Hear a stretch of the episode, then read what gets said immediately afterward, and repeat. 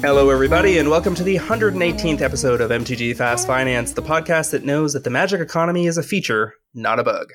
MTG Fast Finance is your weekly podcast covering the world of Magic the Gathering, finance, collection management, and speculation. A quick message from our sponsor, Face to Face Games. Face2FaceGames.com provides competitive pricing on Magic singles and sealed product, with shipping to both the US and Canada. Check out face to face card pricing via MTGPrice.com, whether building your deck or stockpiling a spec. I'm your host, James Chilcott, aka at MTG Critic on Twitter. My co host, as always, is Travis Allen, aka at Wizard Bumpin', and we're here to help you guys make and save money playing our favorite game, Magic the Gathering. Good afternoon. James, how are you doing today? Very good, Travis. You, you? Yeah, not bad at all. Uh, glad to be here and looking forward to uh, sharing some great information with everyone. Our show is sponsored by MTGPrice.com, the leading MTG finance community. Sign up today at MTGPrice.com to manage your collection, track your specs, and read articles by some of the best financial minds in the hobby. Travis, what's on the agenda this week? James, this week we have a show in four segments. Segment one are top movers. We will talk about the cards that have moved the most in price this week. Segment two are cards to watch. We will outline some of the cards we think may see a rise in price. Segment three, our metagame week in review. There's a couple events we can touch on. There's the Eternal Weekend. There's SCG Baltimore, Modern Classic, a Modern Mox, GP Birmingham Legacy event. Uh, so there's a couple of items floating around there. And then finally, segment four, topic of the week, we have special guest Jesse Mason of Kill Goldfish on to talk about an article he wrote called Magic Capitalism. That's quite uh, quite a conversation. So that'll anchor the cast this week. Let's get started. Uh, Sorry, go ahead. Fair to say we're e- extra fast this week. Yeah. yes. Yes. This MTG is the fastest super, super been. fast. This yep. is going to be the, the shortest episode ever, or whatever the opposite of that is. Yeah. this is the fastest that MTG Fast Finance can be. Segment one, our top mover is Rhonas the Indomitable from Amonkhet. Uh, from 12 to 17 this week, a bit of a bump. Uh, seeing standard play again. Um, refresh my memory. Is Amonkhet rotating this fall? It is, right? Yeah. So, uh, you know, at this point in time, uh, to see Amonkhet cards rising in price is sort of miraculous, and I would be dumping these as fast as possible.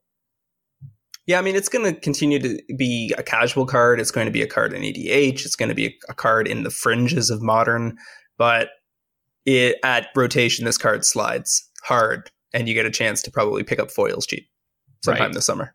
Yep. Uh, next, we've also got Gideon of the Trials from Amonkhet 15 to 22. Uh, same story. Um, and I agree. Yeah, they're, they're both, they'll both see play afterwards, but they're also going to take a pretty big heart hit after rotation. Gideon might survive a little bit better because he's got that modern and legacy angle of like tribal Gideon decks and playing it with, uh, you know, extra turn cards that you lose the game type of thing. So there is a little more demand, I think, for Gideon of the Trials, but still in a position to uh, be shipping these if you can now. I mean, my money's on Gideon dying when they take care of Bolas, so maybe we don't get too many more Gideons. But if he survives and continues on in the narrative for several more years, then extra Gideons potentially make trials even better, right? Have they, yeah, have they, they I mean, it would. Have they killed the Planeswalker yet? Nope. Oh, have they, they killed have. Planeswalker characters? Yeah, Elspeth. Well, mm, yeah, but she's not actually dead.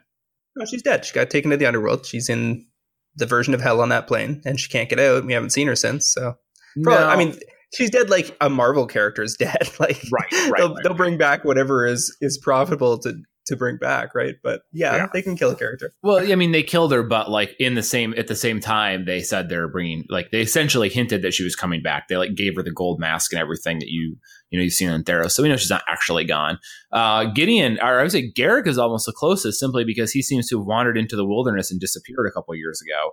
Oh, uh, Urza's, Urza's dead. Mishra's dead. The well, um, that's pre-mending though. Yeah, sure. You mean like have modern planeswalkers died since Lorwyn? Uh, who was didn't Ral Zarek die? I don't know. Did he? Yeah, I think Ral Zarek died. Yeah, um, I think actually asked him because somebody somebody went to save Karn on New Phyrexia. I'm pretty sure it was Ral, but if if it wasn't Ral, it was. Um, I guess Venser died, right? They did kill Venser. Yeah, Venser died. Let me just see who rescued Karn. Hmm. In the meantime, Leyline of the Sanctity Uh, M11 foils, a 66 to 100. Um, so I imagine there's no stock left on that. Uh, that's the original foil printing of Leyline of Sanctity. It's only shown up one cents in MM15, uh, Modern Masters 15. Um, I would say that this is on the table for any other expansion sets, but we also don't know when those are coming really, other than Battlebond. Uh, so these are in pretty good shape, I think, overall on the foils. Yeah. Um, back to my earlier point, it, it was Venser that died saving Karn, not okay. Ral Okay. Yeah, I forgot about that. So there you go. I guess he dies. So maybe they will kill Gideon. Um, so next on the list, we've got Defense of the Heart foils, which is one of my picks from not too far back. Um, these are the original ones from Urza's Legacy, moving from 30 to 55 or so. It's about 75% gain. Um, there's only the two foil printings. Uh, it's an underplayed card in EDH, and the other one is a Judge foil promo that's not going to get reprinted. So um, both versions were good picks back then. This one probably still has a little ways to go, but I wouldn't make it a priority anymore. Okay. Um, then Mishra's Factory Spring Editions from Antiquities, uh, 52 to 95, so not quite a double up. Um, I mean, all the Antiquities Mishra's Factories are have been juggling and moving around a lot. Uh, I'm sure none of them even have much of a enough of a stock to even really have a stable price, right? I would expect. Uh, yeah, the, anytime anybody posts one anywhere near old pricing, they get snapped up again. Yeah. So they've been they they have retraced a few times each of them. Spring is the least um, desired, and it making a strong move towards 100 means that they all probably post up over 100 sooner or later and never return back below. Yeah. I noticed that Winter's uh, 200. uh, no, Winter Winter was up as high as 600 recently, but I don't know what the lowest price copy is right now. Low, yeah, lowest price is 430. Market's 190. Sure. Kird Ape from Arabian Nights, uh, six to eleven. Original printing. Yeah, another original printing from Arabian Nights. So I think yeah, looks like a lot of the stuff from Arabian Nights is probably going to start getting picked off. Well, it hasn't already. Even if it's not reserve list, you've still got that ancient printing style that uh, has been so popular. So that's these are and these are all likely to stick. You're just not going to see the inventory hit the market to pull the prices back down. Yeah, and I think if Zoo was a better deck in modern right now, then Kird and Kird Ape was a uh, four of in it, then you would have seen these pop already. Um, but the versions of of Zoo that most people are running, I'm not even sure if they're still running Kird Ape these days. I mean, that was from like the Wild Nacatl Kird Ape duo that I think has faded from from relevance. Yeah, yeah. I think the Tribal Flames decks still appear occasionally, um, but not with uh, you know now the Bloodbraid's back. They were they were getting played again, but I don't think I think Kird Ape's time is is over. So next on the list, we've got the Emrakul, the Promised End foils that you your, was your pick last week. Um, looks like you got people to mop up the remaining five or ten copies, thirty eight dollars to seventy, and I think that holds rock solid. Um, it was a great pick right at the at the moment of the tipping point, and no big surprise to see them gone. And I will make a point of noting that I own zero copies, so. but for better, uh, whether or not that makes you feel better or worse about the pick. Yeah, I mean, listeners certainly do. Um, I've got a couple that I picked up pretty cheap. I think I picked up mine in the twenty-five to thirty dollar range last year, yeah. um, and managed to get a couple more in Europe, including three Russians at seventy-five each. Ooh, Russian foils. Yeah, Ooh, those are going to be what two hundred. I would hope at so. At some point. Uh, Plateaus, revised edition, white border, 75 to 150. Big move for Plateau. Uh, oftentimes considered the worst dual land. Savannah moving as well, it looks like. Um, I see in your note here. So I know Scrubland had, had moved a good bit, although Scrubland black white tends to, to also be considered bad, but is secretly pretty decent in Legacy, especially with the taxes decks. But um, you know, if you know an overall raising of the boat, I guess of the low end revised duals it would seem. Yeah, I mean, this is again bottom of the barrel for duals. But the thing is that, like, I went ahead and did. Let's assume that Legacy is a static or fading format, and Ditto Vintage. So the demand for e- uh, for revised duals is predicated on the continued success of EDH, where they are, you know, targets for every player that's serious about building up the value of their deck and, and power of their deck. Um, that's not all EDH players. There are plenty of EDH players that are happy to play at like a moderate cost and power level. Um, it's a good way to play the format, actually. Um, but there are still tens of thousands, if not hundreds of thousands, of EDH players in the U.S. alone that certainly intend to own all the duals for their at least one of their decks at some point. And I did a little rundown of the top 25 commanders uh, this week in a spreadsheet form, figuring out what the color demands were, and they are almost equally split. So there's, from the perspective of demand for duals from EDH, there's almost no reason that a plateau is any different than an underground mm.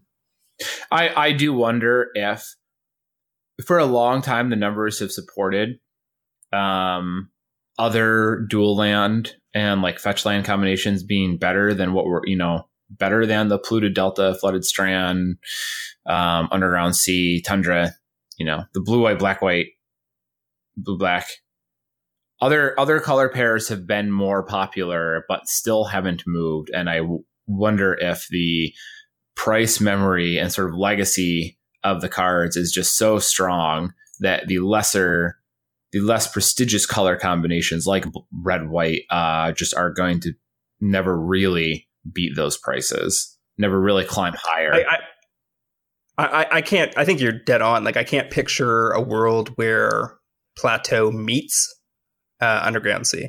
Because as long as there is some legacy and vintage demand and collector demand and the prestige of the blue duals having been higher for 10 15 years the you know there there are plenty of vectors that put that will push it out ahead of plateau for a long long time. Mm-hmm. but in a world where it was just EDH they are they should be relatively equivalent. So and it's not like there are more copies of one than the other. They're all printed at the same rarity in the same set um, so I, I would I would expect a long slow price convergence over time on the assumption that the formats will play out the way that we expect. Yeah, Wooded Foothills is starting to catch up, I think, or has been closing the gap on Flooded Strand and Polluted Delta in Modern, despite the fact that it has been more popular than those cards in Modern, I think, since the format's inception. and it, like the prices right. are still separated, but yeah, overall, all accurate, I think. Mm-hmm. All right, so next on the list, we've got. Um, Temporal Aperture. This is the first of our reserved list uh, nonsense cards of the week. This is a fairly bad um, artifact from Urza Saga that, in theory, moved from five dollars to seventeen. It's the kind of thing where if you manage to get copies real cheap or you had some sitting around, you don't need to be in any reason to rush out and dump them because this reserve list stuff is going to inch forward and upward um, so you can buy list it or trade it out to somebody who actually, if they have any intention of playing it at some point to get into something you need or a better spec or what have you. But, you know, even the one, though many of these reserve list cards have been retracing, I've been tracking the re- retraces. And when they pop 200, 300, 400%, the retraces are often something like 20, 40, 70%, depending on how big of a jump they were enjoying. So, I mean, those are not retraces to fear or any reason to be like, you know, the bubble's going to pop. People keep talking about this reserve list bubble, and I don't think they understand what bubbles are. bubbles are where markets are irrationally exuberant, um, out of sync with the actual value of the assets in question. So you can drive up real estate in a neighborhood really high by everybody bidding and taking on mortgages they can't afford. And then later, when they shift the percentage points up on the mortgage, 60% of the people in the neighborhood in Florida that bought into these mega houses can't afford them anymore and they all that entire real estate market collapses. That's not going to happen with the reserve list because the there, there's no nothing to pop the bubble. There's no needle. Other than them reprinting the reserve list, there is no downward pressure um, for most of this stuff. So the, the the greatest risk any of these cards endures is that cards are printed that are similar enough that the majority of the use cases can shift to the new card. But Wizards has been pretty cagey about making sure that doesn't happen. And in a lot of cases, like for instance, the printing of, say, Growing Rites of Itlimoc in the face of Gaea's Cradle becoming an explosive reserve list target, um, only adds consistency to a deck that can run both. Yeah, not to mention. Yeah, yeah, and not to mention too that um, even if they print stuff that's similar enough in effect that the you know it's the use case shift type shifts types of thing. Um, there's my wife home and my dog letting me know. Uh, the collector demand still exists as well uh, and is quite healthy. Um, and I mean that's the case for a lot of these, you know, Arabian Nights stuff like Kird Ape, right? Like people aren't buying that because the card's good uh, and because it's useful. They're buying it because they remember the card favorably. Um, so you know, even if they when they print a better Kird Ape like Wild Nacatl, it doesn't mean Kird Ape's not still popular amongst a certain crowd. Yeah, and the fact that the market price and the ask price represent major gaps on a lot of these cards doesn't really mean anything. Like people hate paying quote unquote too much.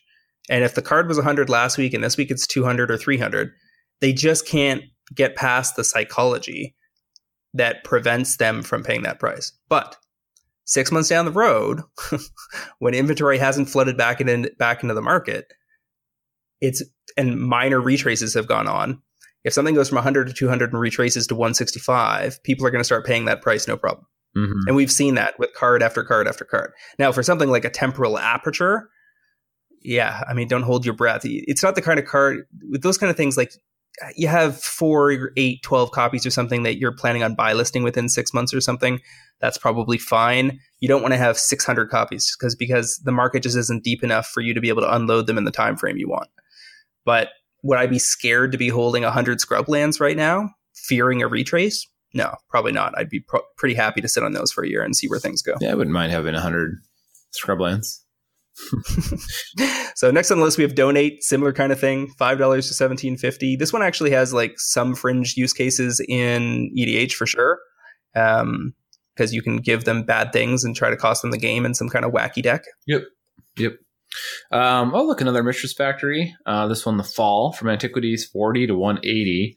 Uh, I don't know if it's going to hold quite that much. Uh, that's Winter's always been the most popular, and that's the current market price. But like we said, they're 400, so maybe this can stick at 180 for the Fall Antiquity copies. Yeah, the order is reverse from Winter, right? In terms of popularity. So Winter, then Fall, then Summer, then Spring. Sounds reasonable. Uh, well, spring and summer is debatable. Um, but the yeah, I, I think you're right. This probably retraces some, but even if it lands at 100 after going up from 40, that's still uh, 200 uh, 150% gain. Yeah, 150% gain. I would say the antiquities, Mishra's Factories, all are probably really worth keeping an eye out at your local stores because those are the type of cards that wander into a store that a lot of people typically aren't interested in, especially if you're in a smaller market. They might have some play on it, which, you know, prevents a, a few, you know, some people from being interested if they might have been anyways. Um, so you might be able to score some uh, antiquities Mishra's Factories of varying condition levels at really good prices at your local stores if I had the time to go out and do a road trip around the continental US right now, um, it'd be a really great time to have a Google Maps guided tour of sports card stores mm-hmm. um, that will end up having some random magic binders on behind the till from when they dabbled in that at some point. yeah. And I'm sure there are plenty of good magic cards still sitting around waiting to be discovered in your local neighborhoods. I used to daydream about wandering into a random hobby store and middle of nowhere and uh, finding like a sealed alpha box on a shelf or something. yeah, don't we all? So next on the list, back to back to back to back, uh, a whole bunch of the buy a box promos have taken off as people realize that us and others were calling out the ascendancy of Search for Azcanta buy box promos and Japanese versions, uh, as well as Growing Rites of Itlimoc. So now everybody decided to just target all of them. Um, so Treasure Map, Primal Amulet, Arguel's, Bloodfast, and Thaumatic Compass all moving from 350 to 450% from the like 5 to $10 range up into the 25 to $40 range. All of these have uh, reasonable futures. I think that Primal Amulet and Thaumatic Compass are probably the most reasonable for EDH. Arguel's Bloodfast is fine, I guess. Treasure Map seems more like a a standard play because that's where it's seeing the most play. It's not that good in EDH, um, so I'd be unloading the treasure maps I think into this hype, but the other ones I'd be fine holding. Yeah, yeah, they're all they're all reasonable. Um, yeah, I I wanted to pull the trigger on some of this, but I haven't had a chance to turn my attention to all of it and figure it out. And a little too late, a little too late for me on that one. It looks like. Um, Next up, Meditate from Tempest, also reserve list 5 to 30, supposedly. This is the one that you, was it, you draw four cards and you skip your next turn or something like that. Draw four cards, skip your next turn.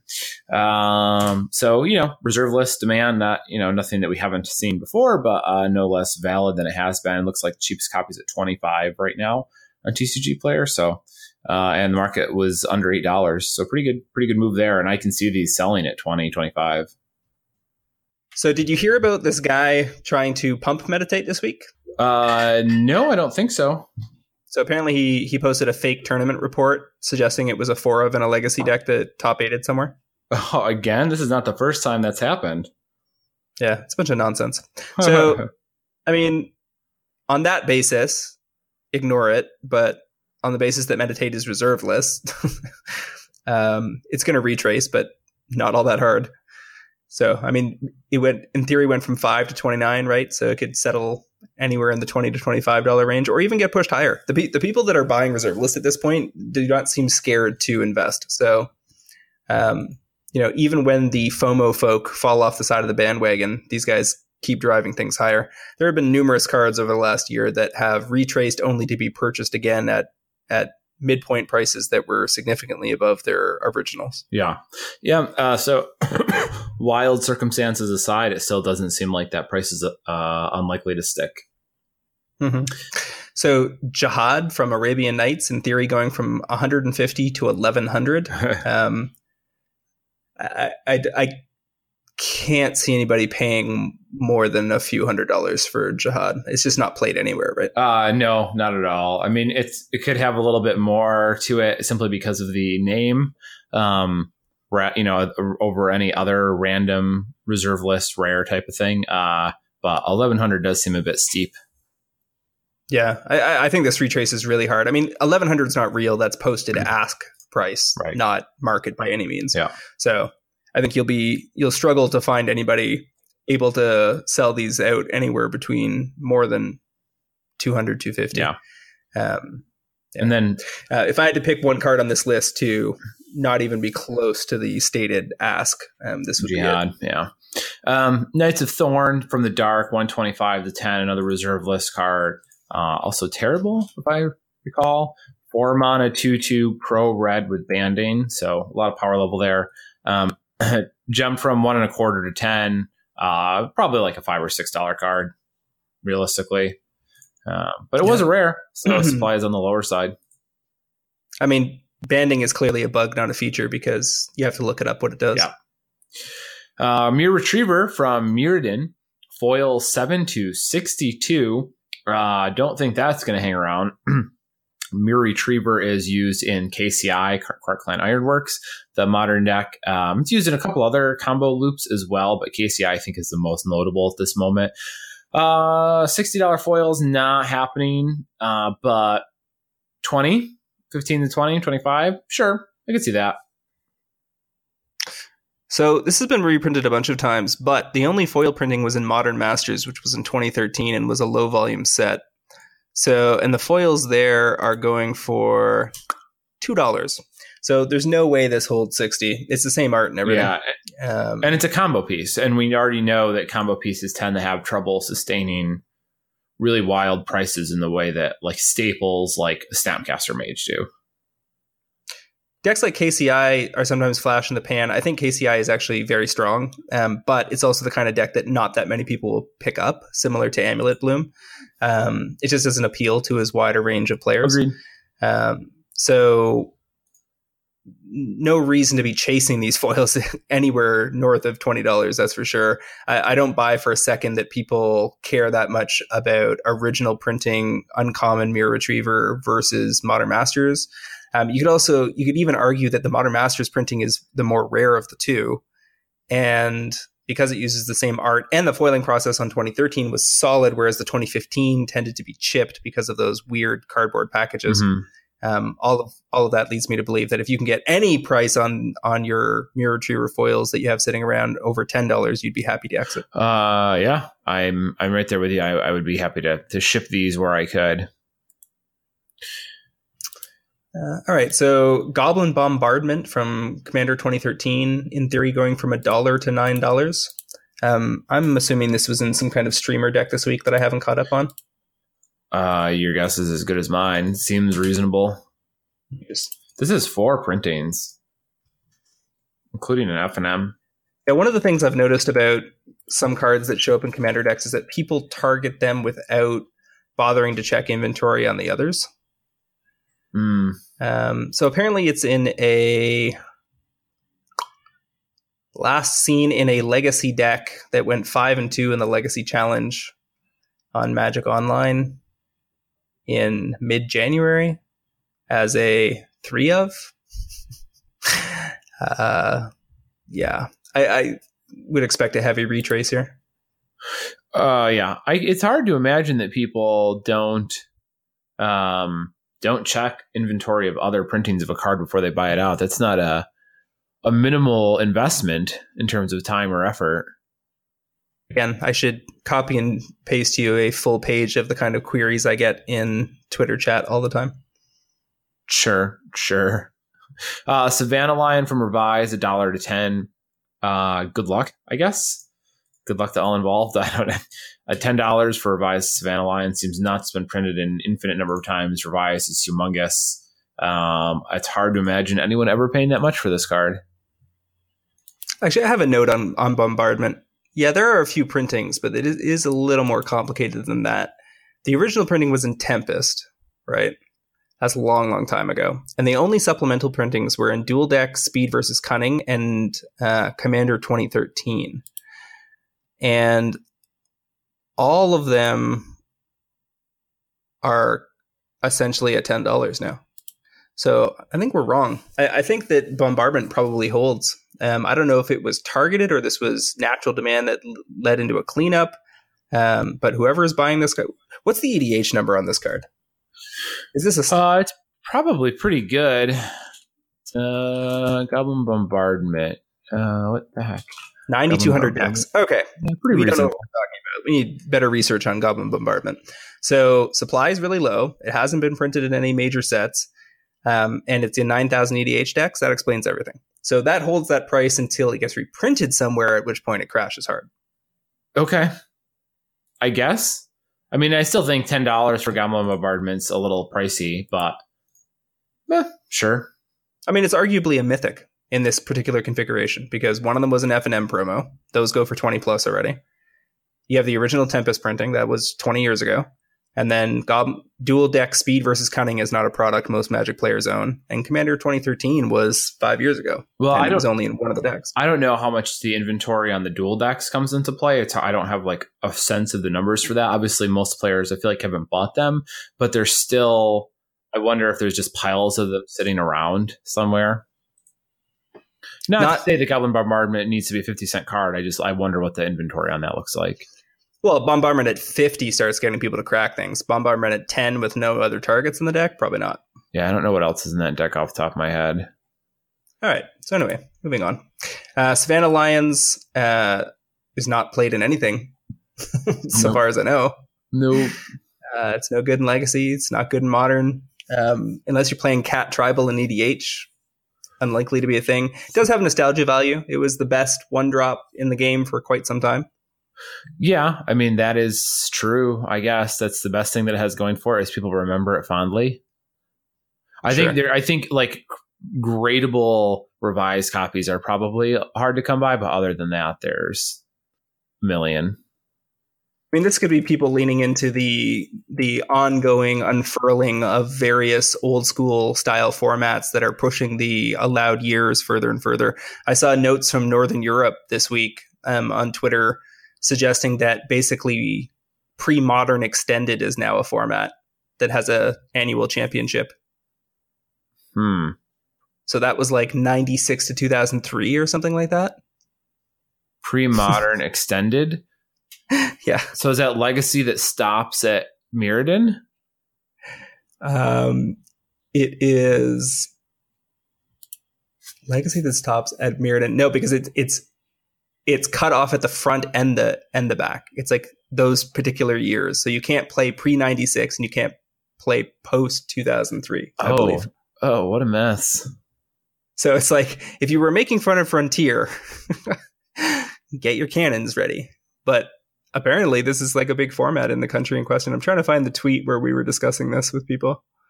Um, oh, I know. I, I posted something. One second. Let me track it down. This was amusing. All right. I just said I just posted something about like how many formats are being launched this year.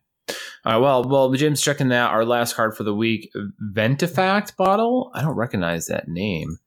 Oh, it's a terrible, terrible Mirage card that I just buy listed. Oh, that is weird looking. Ventifact. It's like an organic bottle.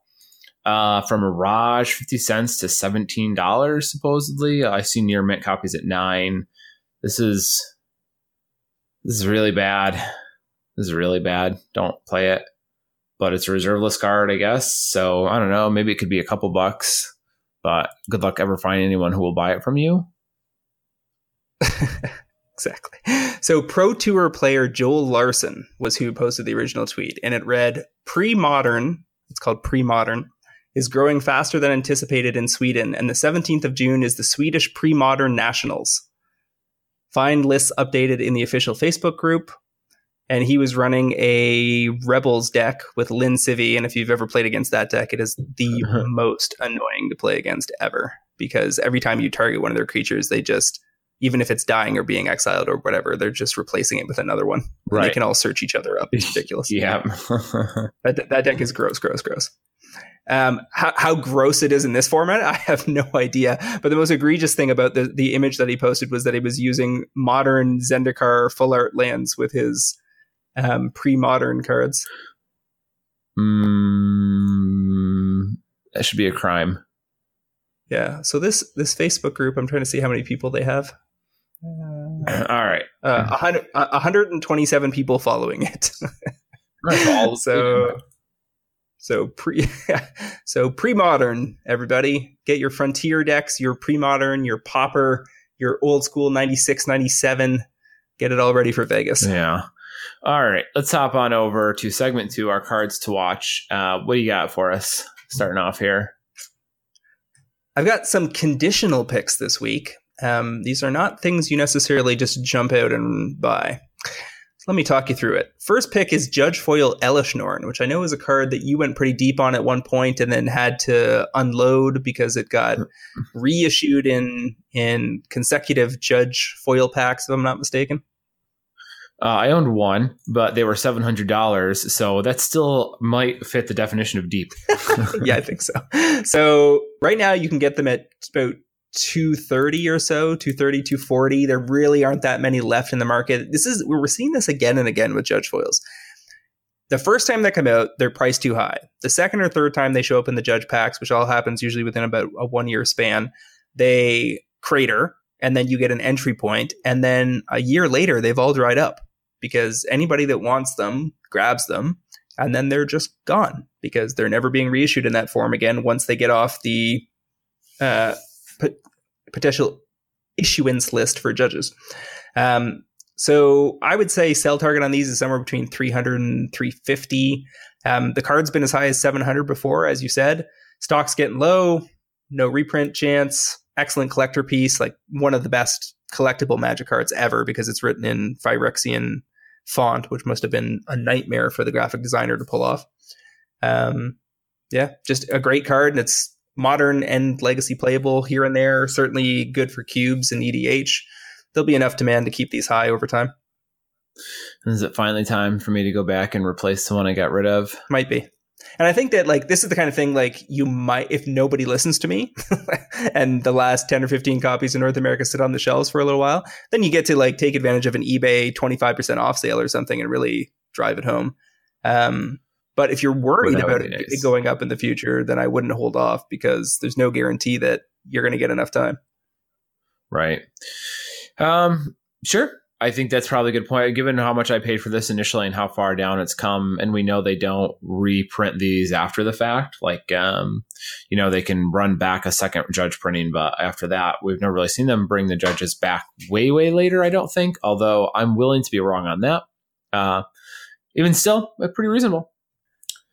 Right, uh, my pick? first, yeah, first card this week is uh, Void Winnower um, from uh, what was that? It was Battle for Battle Zendikar. for Zendikar, right? Yep. Yeah, right, right. Battle for Zendikar. I can remember which set it was in. Um, this is the nine mana eleven nine that everyone who thinks they're funny says uh, I can't even because it's the one that prevents your opponents from casting spells with even costs and uh, blocking with even converted mana cost creatures. Foils currently. I'm sorry. Go ahead. Nope. Go ahead.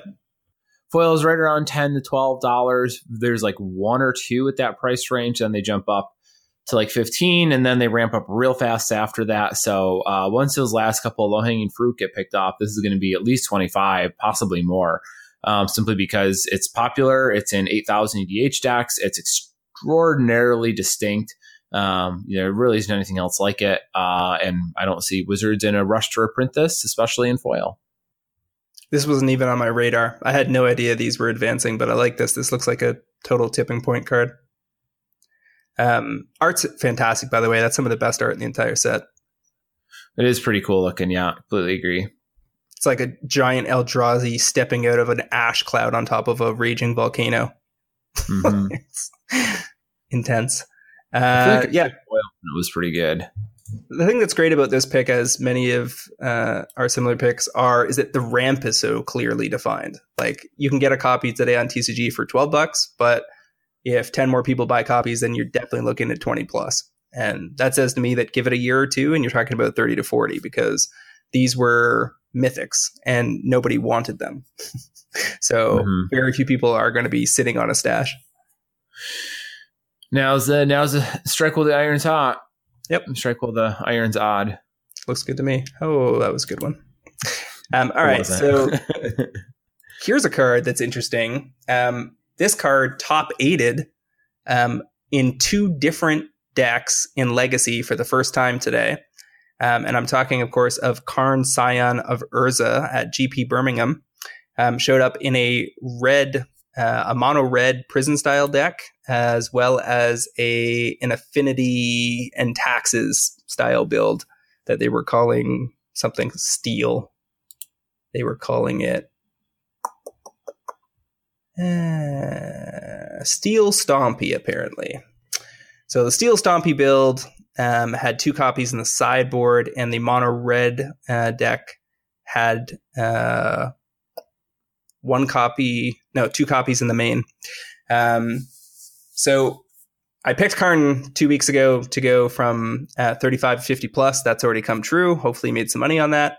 Um, the supply crunch that we were predicting for Dominaria is in effect, meaning that short term supply was exceeded by demand based on uh, a strong uh, uh, demand profile from standard players getting back into that format. Um, and Karn's uh, ability to get cast profitably in standard, modern, and now legacy, and certainly in EDH, um, and probably in Cube as well, means that these foils are definite targets. The question is, um, should you be buying them right now at say 90, which is about what they're at? And they might even go higher today when people hear the news about the legacy GP. So my argument here would be that you hold off on these for now for speculative purposes. They're already really, really high for a recently re- released foil mythic. However, I think long term this card settles into the power level somewhere between Liliana of the Veil and Liliana the Last Hope.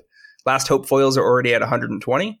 Liliana of the Veil foils, um, after being reprinted, um, retraced pretty hard, but were as high as 300 before they saw a reprint.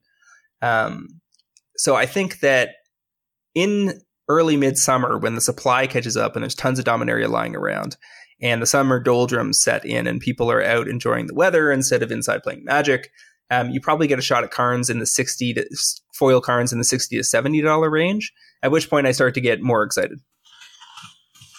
This is, uh, I saw you had written this down. I was like, he's not talking about non foils, is he? Uh, excuse me. This is, this is pretty wild. Um, but I, it's hard to see how if the current play pattern continues that seventy dollars isn't uh, a very good buy-in price on these on the foil copies. Um, clearly, a defining card in standard, already making pushes into both modern and legacy, top 18 legacy GPs, uh, showing up in modern as well. It's the card seems like the real deal, and every deck that comes beyond after this is going to ask itself if they want Karn. Um, so you know, seventy dollar foils of this may sound steep at the moment, but uh, you know, stuff like Liliana of the Veil, seventy dollar foils would have been obviously a great buy. So this might be it. This might you might be on track with this. And I'm looking at the numbers on TCG right now, and this may, by the time people hear this, this may not even be a valid pick because I'm already seeing this morning I saw copies at 93. Now they're at 105 plus $5 shipping. So 110 um, leaning into the supply crunch. These could dry up entirely. There's only like 10 copies listed on all of TCG, which is astonishing for a just printed mythic. Um, so the supply really needs to fill in that gap. Um, people need to acquire a bunch of copies and then he needs to fade from front of mind status for you to get your shot at these. I think that if you definitely want to own a copy, there is some chance that it doesn't retrace, that it just people realize it's one of the most powerful planeswalkers of all time and it holds that for the whole time it's in standard, um, at least on the foil side. But from a speculatory perspective, speculative perspective, uh, I'm willing to just wait and see and revisit in June and see where we're at. Mm-hmm. I mean, I suppose it's really easy for your picks to look very good if you're recommending we buy them thirty dollars below the current price. yeah, well, well, exactly. I mean, I, I think it's important. We, we, hardly ever say keep your eye on this thing right ahead of time and give people breathing room. Um, and sometimes when I if I wait till the tipping point comes, then by the time people hear it, the rest of the copies are already gone. So you know, sometimes our advice being doled out before it it is uh, particularly relevant has extra bonus value because you can just put it on a list and check it yourself without having to wait for us to tell you to grab yeah, it. Yeah, and that's that's supposed to kind of be the idea behind my Watchtower articles on MTG Price too. But uh, okay, next card is Judge Sol Rings. Uh, there's like virtually no supply left uh, at about 150 these are not as cool as the inventions. I will be upfront about that. I don't like them as much, and I think that goes for most people. But I mean, it's hard not to notice that there's basically none left on the market. And if Invention Sol Rings are selling at 350, which they are selling at 350, then it doesn't seem like a stretch that Judge Rings could be selling selling at 250. So if you're picking them up at 150, that's a pretty good profit. So there's not a lot here in the sense that like you have to figure it out or you know, you wonder if it's good enough. It's like, well, if there's two left on the internet and you buy one and then you list it for hundred dollars more, you congratulations, you did it. Uh, so I think these are these are probably pretty likely to make a, a, solid move here. Yeah, we were talking about these before the cast. They they they languished forever, um, not really getting anywhere. The but once the masterpieces started to dry up, I noticed movement. Um, and it seems to make sense, right? If, if Masterpiece Sol Ring is a four, $350, $400 card, then the Judge uh, Sol Ring with the original art, um, you know, is it 20% worse, 10% worse? Do some people think it's 25% better art? Um, you know, make it, you can, even if you say that it's never going to be a $400 price point, it can easily get from, say, 125 to 150, 200, 225, 250. There's just aren't that many lying around. And if 20 or 30 people decide they want them in the next year, then the price goes rockets forward. Mm-hmm. Yeah. So it's, it's not, I don't know. I don't really find it exciting or interesting or clever, but it's just like, yeah, there you go. There's a couple apples left on that tree. Yep. All right, so fully agree with that one. Um, my last one is another Judge Foil. Um, I think all of these are going to get target, targeted sooner or later, especially the ones that are on the reserve list, like this one. Judge Foil Wheel of Fortune is not a card you're ever going to see again. Um, based on current policy, they simply can't print it. So uh, currently, you can get copies at a pricey 340, um, which is not uh, a casual buy-in number. But I think that if you were to park the money in there and then wait a year, you're probably looking at a $500 card. Well, it's sorry. Go ahead keeping in mind that Judge Foil Gaea's Cradle has gotten up to almost a thousand dollars, and the two cards are basically in the same number of EDH decks.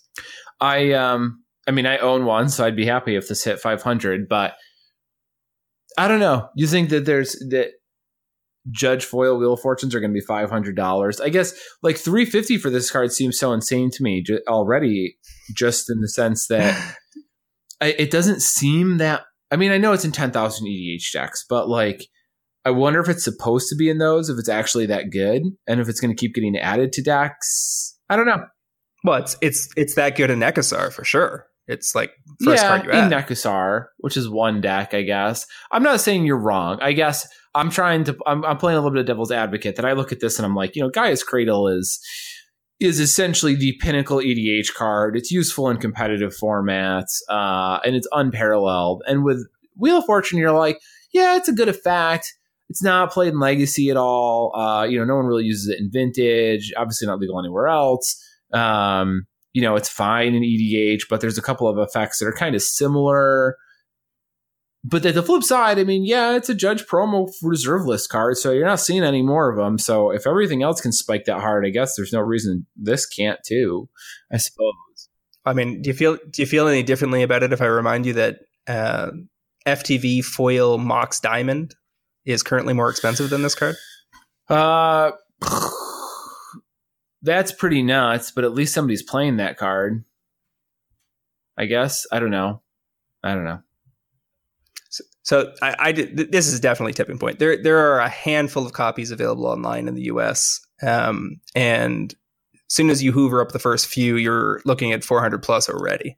There's a there's two copies listed on TCG. One at the at the price I'm saying get in at. The next one is another eighty dollars more. So I mean, I, I I think people, given how reserve list stuff has been targeted, this has already been under pressure because you can see that the market price was 300 up until just recently. So it's already been on the move. This is just, you know, if you ever wanted to own a copy, um, this is your probably your last call. And as a spec, sky's the limit. What in in the range between like 200 and 600 dollars, it's like price theory just is very nebulous, right? It, they're all expensive. And as long as you can buy list them for a price anywhere near what you're paying, there's no reason to be scared of holding it. Uh, yeah, I'm not. I guess I'm. I can't make the point that this won't won't hit that price point. I suppose. Like I, I don't want. Maybe I'm more just like annoyed that it, it will be that price, and less so concerned that it won't. Let me see. I, am going to guess off top of my head that Card Kingdom's buy list is 180 on this card. Let me check. Nope, 273 in foil. Jeez. So your backstop is at 280. There's no risk here. If you can get one of these in under 350, I think it's a slam dunk. Yeah, I, I, I can't. You know, especially with buy list that high, I can't say that you're wrong. Yep. for sure. All right, so that was a good swath of picks. Let's plow through a whole bunch of uh, event listings. So we've got Eternal Weekend's Legacy event. Uh, this was last weekend. Yeah, looks like two players. Yeah. And top eight was nothing too too exciting. Dark Depths, Death and Taxi, sorry, Death and Taxi, Death and Taxes. Dragon Stompy in in third was probably the most most interesting. Um, this actually looks a heck of a lot like the Karn deck from today, but it had no Karns. So it's essentially the same deck that is top eighted today in Birmingham. Guy um, probably didn't have any copies. Yeah, or didn't realize that's what he was supposed to be doing. Um, Grixis Delver, Dredge, Grixis Delver, Jeskai, and Miracles. You know, regular Legacy tournament. Um, the Baltimore Modern Classic. Um, humans, Affinity, Valakut, Urzatron, Affinity, Hollow One, Valakut, Humans. So quite a lot of Valakut in that list. Um, I didn't notice anything in these decks that was out of the ordinary. These all looked pretty much like the expected configurations humans seems to have been pretty locked in, especially for a deck um, that has so many options. Yeah, I've been expecting to see the human list evolve a little bit, but they really have not flinched from those creatures. Uh, I guess that's I guess that's what the build wants for the time being. A lot of the flexibility is in the sideboard, right? Because they have hardly like almost no spells in the sideboard. Typically, they run like two dismember, and I think that's it. Everything else is like toolbox humans that they can bring in against various uh, matchups. Mm-hmm. So we also had a modern Mox that went down. Uh, the modern Mox was Humans, Humans, Blue Moon, Bloomless Titan, Junk, Urzatron, Mardu, Pyromancer, and Death Shadow. Um, Death's Shadow being a Grixis list. Um, these humans lists look pretty much the same as well. Um, Blue Moon deck that pops up here and there. This was mm-hmm. a a top eight for Jace the Mind Sculptor, which are few and far between these days. Really shocking, I think, is the word to describe this, but we'll see. Uh, I still don't think that he's gone from the format. I think uh, it's just a matter of time. For Jace, but we'll see. The Bloomless Titans keep popping up, uh, and I'm pretty sure Daryl Ayers is a common pilot of it as well. But they, uh, it seems it's, it keeps doing very well. Um, and I keep wanting to find a card in here to be able to talk about, and I don't know which one it's supposed to be. Uh, I want to say it's Amulet of Vigor, but that card's already like twenty dollars. I mean, I don't know. Maybe Amulet of Vigor is going to end up forty bucks. I'm not sure, but it does seem like uh, this deck is kind of people are sleeping on it a little bit. I think Walking Ballista foils are pretty high right now because of play in all formats. When they rotate, maybe there's an opportunity to get those foils a little cheaper. They're going to be pretty great long term. It probably gets another two or three years before it ever sees a master set reprint. Yeah, that's uh, such a ways away, though. I think, right? Yeah, and I really don't see Ballista coming back in a standard. I think they, I think, I think they know Ballista's too good for standard now. Yeah. So that's that's tough to tough to make a move on. Yeah, pumpable colorless damage is is good. Who who knew? Yeah. Um, so the Birmingham Legacy event, we were talking about Karn showing up there, and last I checked, we were recording actually while they were in top eight, and both of the Karn decks had made it to the semifinals. Oh. Um, so I don't know how that's going to play out, but Karn may actually win a Legacy GP today. By the time you guys hear this, you may already know all about that it. That would be pretty wild. Uh, and if that goes down and enough hype gets built around it, then you're gonna you might be waiting a long time for those seventy dollar foil cards. yeah, right. Um, I'm also seeing uh, right away. I see True Name Nemesis in here, uh, and I know that there was a lot of activity around that card once the uh, excuse me, once the commander list, uh, anthology list got released earlier this week, um, people went, True Name Nemesis is not in it, and people went after it. Yeah, I went after some Japanese uh, Atraxas as well because, um, you know, if if Atraxa's getting reprinted in the anthology series, which is only in English, that means you'll never see a, ja- a foil Japanese Atraxa again, and that's the only foreign language Atraxa that matters. Mm-hmm and it's still one of the top five commanders of all time. So card is pretty popular. Uh, I know people have been asking, kind of hoping that Deathrite gets the axe before the Pro Tour, um, because there's legacy involved. Uh, right for is it Dominaria that has it, or is it the core set? But but isn't the Pro Tour a team? A team, yeah, tournament? but it's got legacy in it.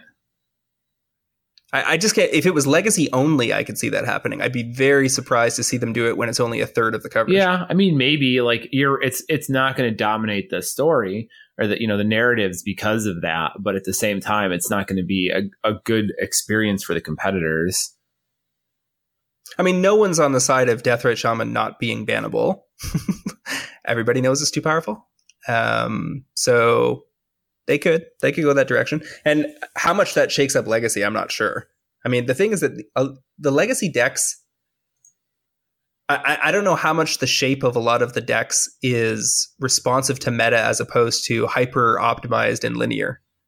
Like how like how does elves change if they get rid of Del- Deathrite Shaman? How does the mono red prison deck change? Um, I I'm not enough of a leg- legacy expert to be able to see that future yet.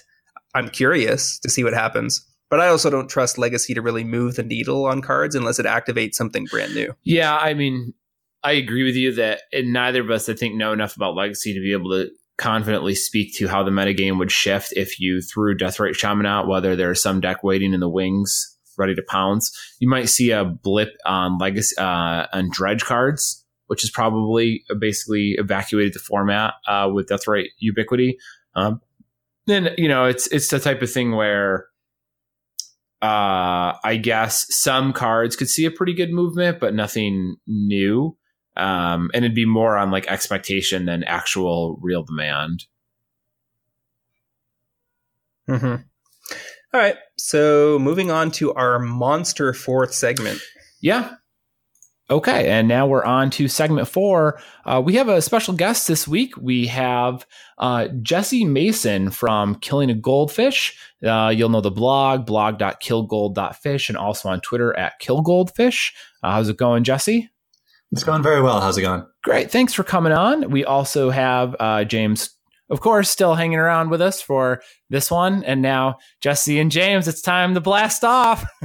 is, that what you're, I, is that what you're trying to set up here? I didn't think about it until I said your name out loud, and I'm like, oh my god, that's that thing from Pokemon, right?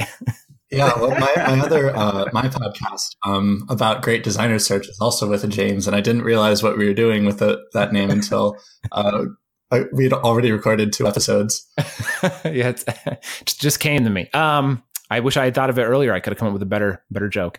Uh, so Jesse, you, uh, I'm just going to give our listeners a little bit of background. You posted this blog post uh, about two ish, two to three weeks ago now called Magic Capitalism. Uh, and you kind of had this framework of an idea, and it, it, struck a chord with me. I thought it was real, a really novel perspective, um, and something at the very least that I thought was worth uh, a lot of our listeners hearing. Um, so, can you give us a quick rundown, sort of what the concept or concepts in this post was? Sure. So, magical capitalism is this idea of the economic system behind magic, that it's this specific implementation of capitalism, that it's both within a capitalist framework, because I think everyone listening to this, you know, or 99.9% of us is living in a capitalist society, but that this uh, game that we play, how we trade cards and, you know, mostly buy and sell cards from one another is this very specific and strange implementation of capitalism where we all kind of try to make money off of one another. And it's not just a version of capitalism. I think of it as kind of the most capitalist uh, implementation as, as far as games in that everything about the game is really affected by buying and selling and trying to make money. And especially uh, in Magic, it's kind of this laissez faire uh, approach to it because you know there's no regulatory body making sure that no one's manipulating the the price of of uh, meditate or whatever. Okay, so I what what I what struck me when I read this was that I, I, I, immediately saw where you were going with this, and I thought it was was uh, a, a, good perspective because the the way it's handled versus other video games, and so like I will use an example uh, for myself is uh, PUBG. Right, I've I've been playing a lot that a lot lately. I really enjoy the game. I thought if you or anyone else wants to play Player Unknown's Battlegrounds PUBG, there's a company that makes that product. You go to the market, you go to Steam, and you pay them for that game. Uh, and once you bought that game, you're in. You can now play PUBG, uh, you, and you don't have to go through a process of trying to continually engage with the continually produce capital to play the game, and you don't have to like engage in a capital system, capitalist system in order to play PUBG beyond the initial purchase, right? Like where yeah. is Magic is like a a microcosm of the American economy of capitalism. It's like you have capitalism, which produces this game Magic the Gathering, but then in order to play Magic the Gathering, you enter in like a sub level. It's like Shahrazad, right? Like there's a sub game of capitalism yeah. that you play, except it's even like it's a little it's twisted a little bit because, as you said, it's, it's laissez-faire. There is no there's no F, uh, FCC. Um, and no oversight. There's no Fed. Uh, if I want to buy every single copy of um, a card, I can attempt to do that and no one's going to yell at me. There's no price gouging or anything. Well, right. Well, there there is price gouging. It's just you know not regulated. Uh, and yeah, that's what I meant. There's no regulation yeah, yeah. against that. That's what I meant. The, the PUBG analogy, I would say it would be like Magic if you could pay you know a hundred dollars to get access to the game, but you only had pistols, and if you wanted to have access to you know like uh, a truck that you could drive around the game, well, that was a thousand dollars, and if you want to be able to pick up the sniper rifle that drops. Well, that's three thousand dollars.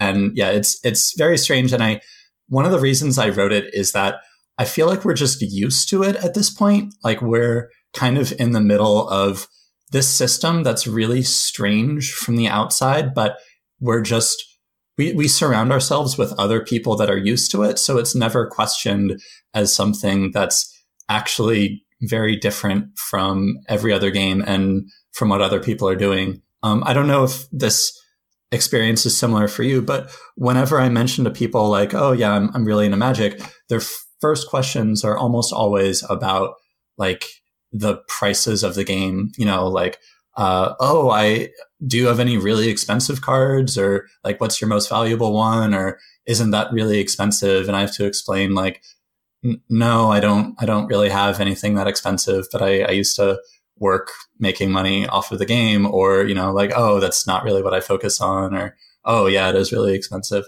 And, you know, for, for a long time, I kind of gave people explanations of like, well, you know, it's not really that expensive if you do X, Y, and Z. But now it's just like, yeah, yeah, it is. I, I, I kind of came around to, to admitting that. Well, I, so I'll head you off. Well, there's there's that excitable dog I mentioned. I'll head you off at the pass and say I absolutely don't tell people that I play Magic. But be, beside for aside from that, uh, also when when I do get cornered into telling people that, they always ask if it's uh, you know is it that Pokemon game or I think I've heard of that. But I but I I do know what you mean because in fact when I when I do end up talking about this, I'm like, yeah, I do a lot of work with magic. I kind of like run something of a small business out of my house. And they're like, well, I don't understand. And I'm like, well, they have value. And I end up saying it's basically like the stock market. I'm like, I essentially do the stock right. market with magic cards, which is uh, which is what I find to be the easiest tool to explain it. Um, which you know, so I'm, I it sounds like generally I'm talking to people less familiar with it than you are, but it's still a similar conversation. Yeah, well, Seattle is different. Uh, I'd say sure. that basically everyone around my age in Seattle is about two degrees removed from someone that's really, really into magic. And in fact, that's why I moved to Seattle is because I knew so many people here that play magic. Hmm. Interesting. Um, so I one of the one of the pieces that I took from this that I kind of struck me, I was like, this is a good way of framing this. Is you talked about how we're just very used to what magic, the way that you access magic. Wizards prints packs full of randomized cards, semi-randomized cards. You, people buy those. That creates uh, a market of singles, an inventory of singles, and then people buy and trade and sell those singles. And that's how we've always accessed Magic. But you and I feel like you kind of touched on it, but you didn't get too far into it. But I was like, I mean, I guess there, that's that really is only one way to do this, and that is the micro that creates the microcosm of capitalism. But another way to do this would be more like if Wizards treated it like a video game. Uh, yeah. something something like WoW, where there's a monthly subscription fee, but the content isn't gated behind more money.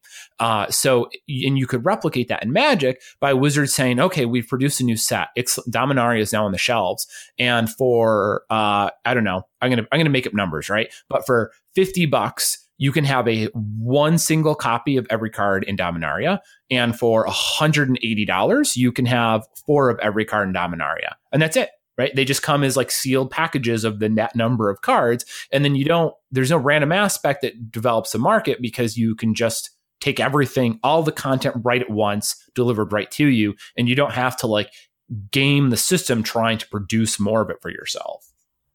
Yeah, that, that's something I've given a lot of thought to. And in fact, that used to be um, a large part of this piece was thinking about this like alternate history. If, you know, what, what if that had happened if the living card game had been invented back then? And basically, when I've discussed this, you know, with Wizards employees or, or other people, the explanation is basically, well, magic wouldn't have been as successful basically because Wizards wouldn't have been able to, to make enough money out of it or uh, they wouldn't have made as much money of it. Uh, you know, they wouldn't have had as much incentive to continue. Which, first of all, I think that's a little weird. Like, there are a lot of very successful video games, you know, that make a lot of money that you only buy once or whatever.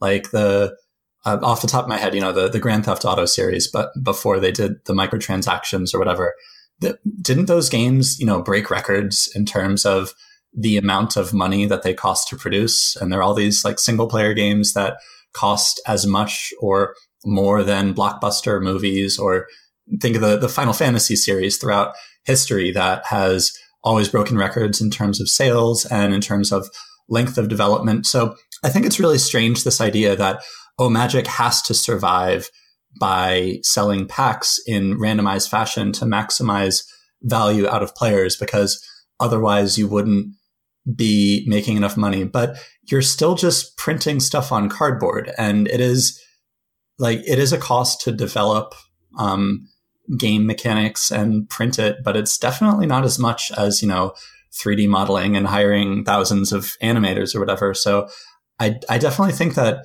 Magic could survive on on that model. But the the other thing that I'm think that I was thinking about as I was writing this is Magic players. They always see themselves as aligned with Wizards. That because we play Magic, because we enjoy the card game Magic the Gathering, therefore we always want what is best for Wizards of the Coast, a subsidiary of Hasbro, which is just really strange. It people seem to be arguing against their own self-interest in that they want magic to be more expensive so that more of their money goes toward it so that they don't get to play other games so that not as many people get to play it and I, I i just i don't know what to make of that you know like why are magic players so into the idea of being aligned with this company that honestly doesn't really care about them that much?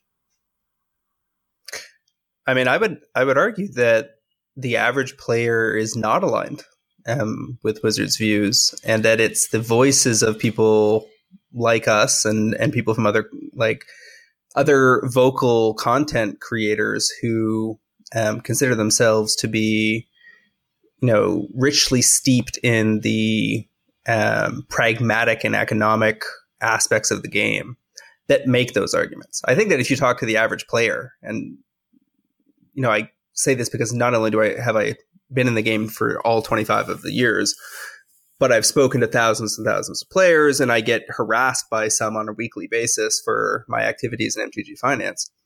And almost without fail, they they espouse opinions that seem to completely disregard um, any desire to ensure Wizards makes money. Um, so I'm not sure that I, I don't think the average player is aligned. Well, it, um, it's not. It's definitely not everyone. You're you're right, but it seems more.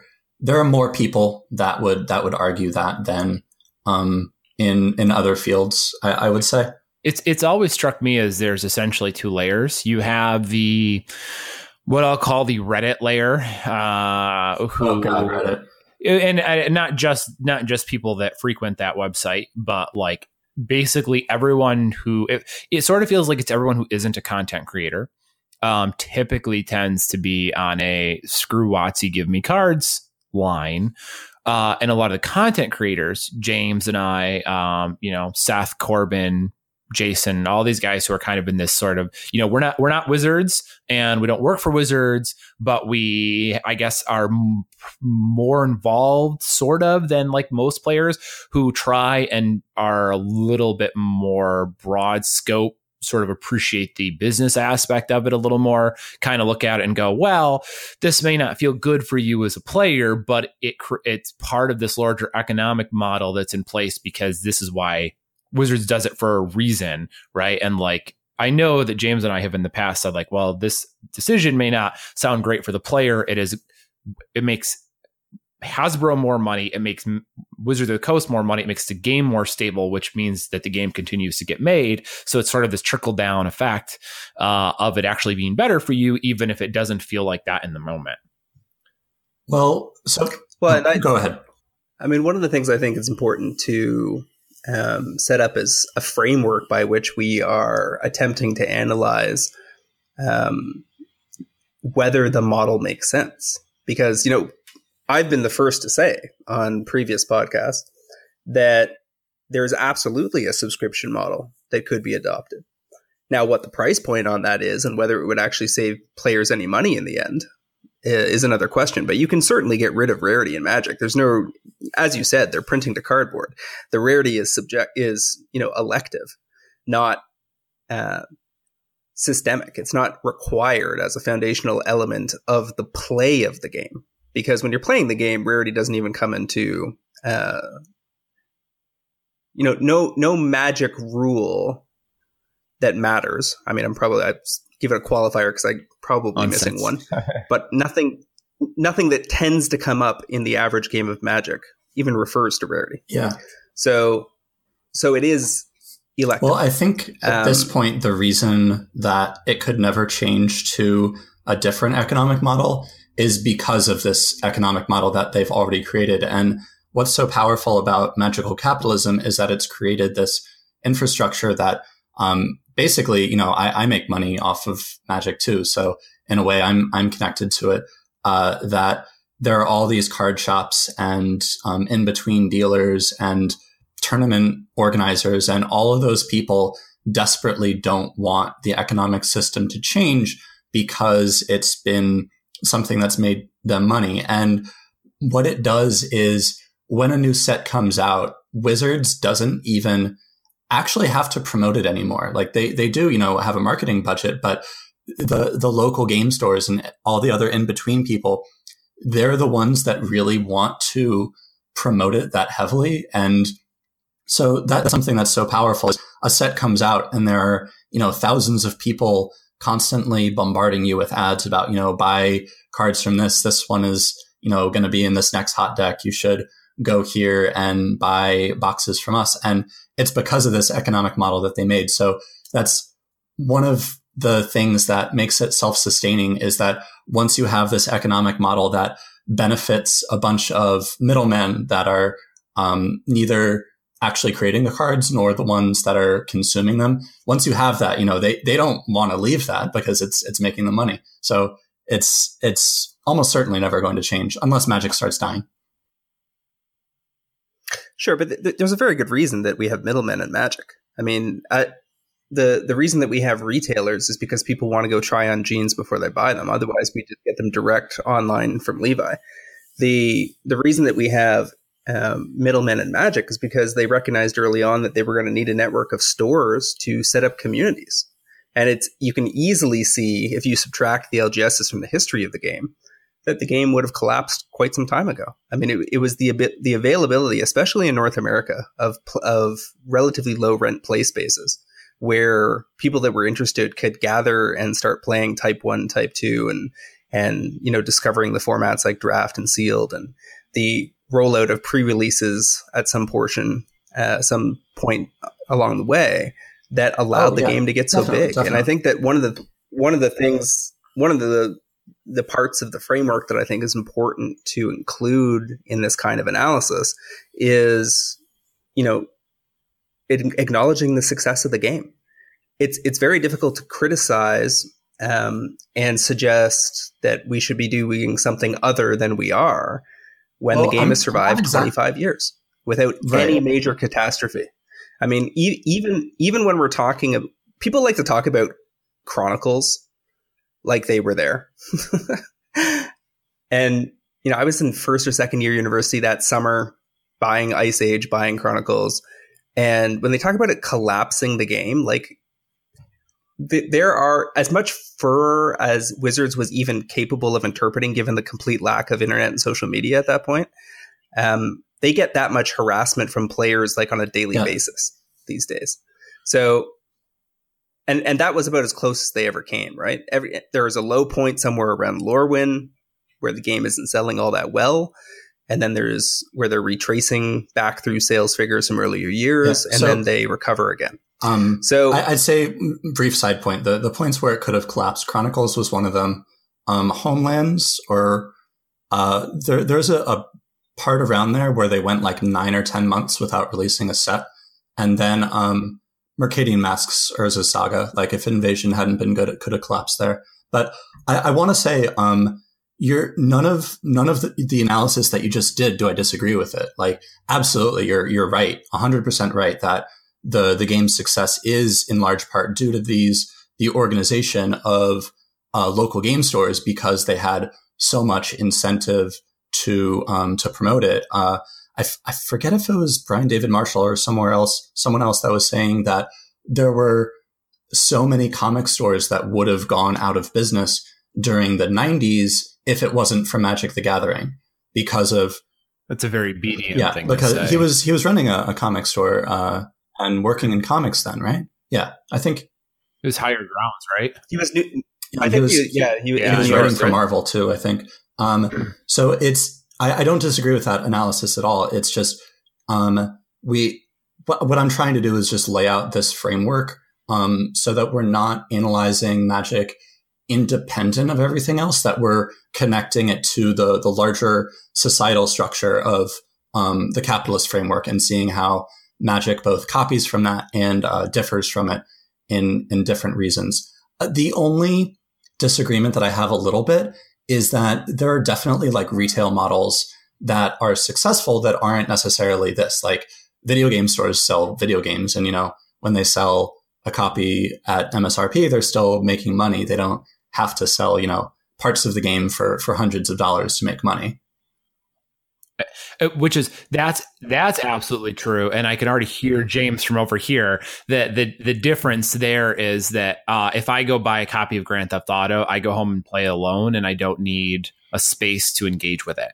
Whereas if i buy magic cards i have to have another person involved at least one and ideally a community. So it's it would be much harder at the start, not necessarily today, but at the start to build those circles of players, which are required in order to play the game, uh, without having the store community, right? Like, so I, I can see that being a difference. Well, I mean, I, I also think we're missing the mark because I think we're comparing apples yes. to oranges. To, to use video well, games and and there and there was also there was also a theme in the article about yeah um, works of art and while and while a major element of magic is certainly um, artistic, and not not just one aspect, there are multiple. There, you know, the art um, of the design of the physical product of the game, of the marketing and packaging of the game, uh, the artworks which are commissioned for use in the game, the design of the um, the mechanics of the cards. So the design dev, and now we have the play design team that actually manicures the meta of the game. And all of these are, uh, at least in part, in artistic endeavors. And yet they are they are not sold as art through a gallery. They are sold as entertainment product by a toy and retailing company. Well, I, I, don't mean art in terms of gallery. I mean art in terms of you know a, a movie is art, a book is art, uh, um, an album is art, and those are all sold in in mainstream places right right next to Magic the Gathering. So these are all art forms, and I think that games have a lot in common with with different art forms. You know, whether it's made by some big company, whether it's made by you know some small indie company, or even just one guy. I, I think that you can see commonalities between like selling a movie, selling music, selling a book, selling a game. Sure. I mean, and and that I agree with you certainly that they are all artistic product. Um, that they are the the pro the they are produced by artists, and that they. Um, but then, in most of the examples you just gave, they are also produced for profit. Sure. Yeah. Um, and that there and that there has been always been dynamic tension between the interests of the artist in terms of how how when um, and under which circumstances they would like to present their art um, and their desire to get to market and to have the greatest number of people enjoy their art and the desires and um, self interest of the middlemen, as you would put it, that have intervened. So I think like a great example is there was a really good um, Joe Rogan um, Smashing Pumpkins interview a while back where. Um, uh, can we pause sing- for a minute? Joe Rogan has not done anything excellent ever. But sorry to interrupt. Go ahead. Wait, it's a it's a good it's a good interview. trust who me. Joe Rogan the, is. is. Is he the radio guy? The MMA. He's an MMA host. He MMA radio. He's all over the place. Fear Factor. Blah oh, blah that blah. guy. Okay. Yeah. Okay. But continue. But but what makes this interview um, worth a listen is that it is you know a guy who was at the center point of the music industry in the 90s talking about how that their entire industry was set up to um, basically squash artistic endeavor um, that in the slightest bit stepped out of line with their marketing objectives. So if you wanted to do something that was slightly outside of the demographics they'd already assigned you to, how difficult it was to pull them on side, how um, willing they were to pump you up and then dump you at the slightest provocation if the numbers didn't look right etc. This is all why Kurt Cobain killed himself too, right? Like, which who was Nirvana, which was the '90s. Like, that's what it was. Oh, you mean why he was murdered? wow, we've all got our tinfoil hats on today. So, I've never. Uh, sorry, Brett, go ahead. Go ahead.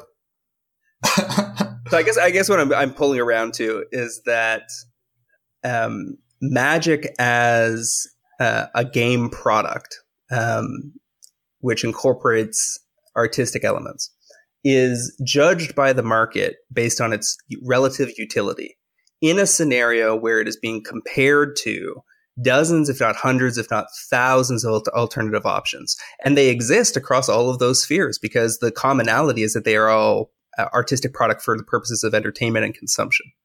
And so Magic doesn't just compete against other trading card games. It competes against video games. It competes against sports. It comp- competes against um, buying mu- music and and so on and so forth. And the list goes on and on. And so I think that it's it's uh, important to, in addition, to add to the framework of analysis that um, Magic outshines many of these additional options that have cropped up that have both borrowed mechanics from the game um, or attempted to improve upon the game, or have removed the economic meta entirely.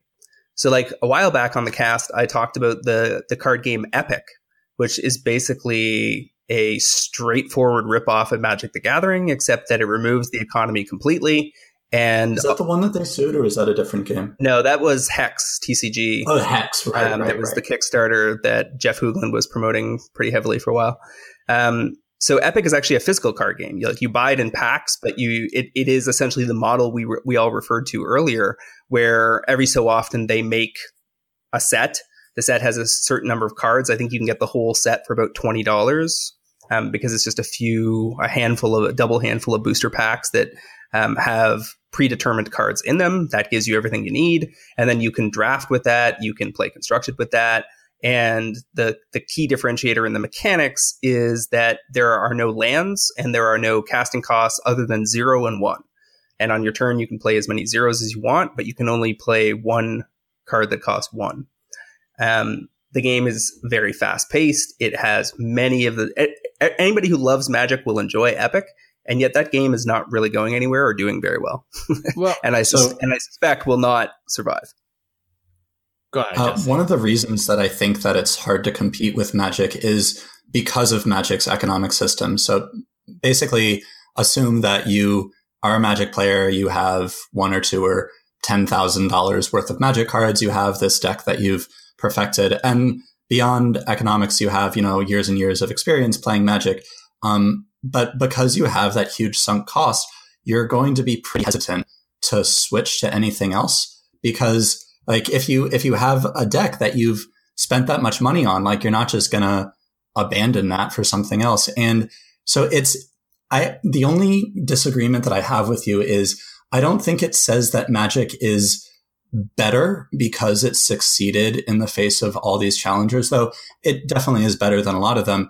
It's that magic because it was there first and because it has this innate advantage based on people's sunken costs into it, you you can't knock something, you can't knock magic off of that pedestal because magic players are so distinctly magic players and they're going to be magic players until their cards aren't worth anything.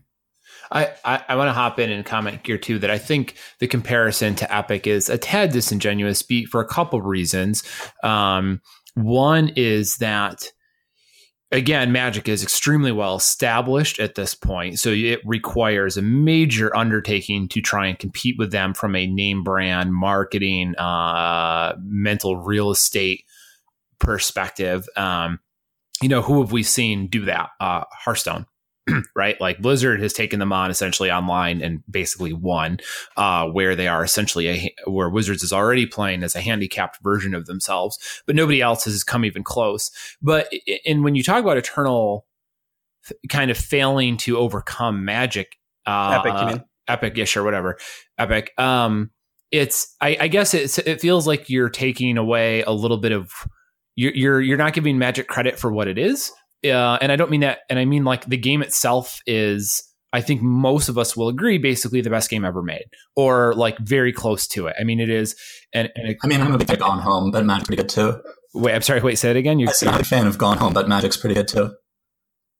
Okay, yeah, sorry. So like Magic is is one of the best made games ever. Uh so you're like, "Oh yeah, well Epic couldn't beat Magic using this other model." It's like, "Well, is Epic considered one of the best games ever made because like they're they're they're they're just they're starting from so far behind it doesn't feel like that's necessarily a fair comparison. Well so i mean let me clarify.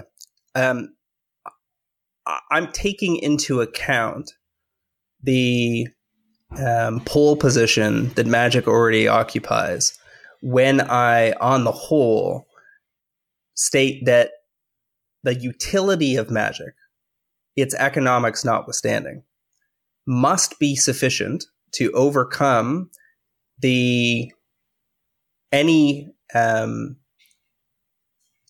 elements of the game that players aren't happy with because it's still on top, even though they have many, many, many other options.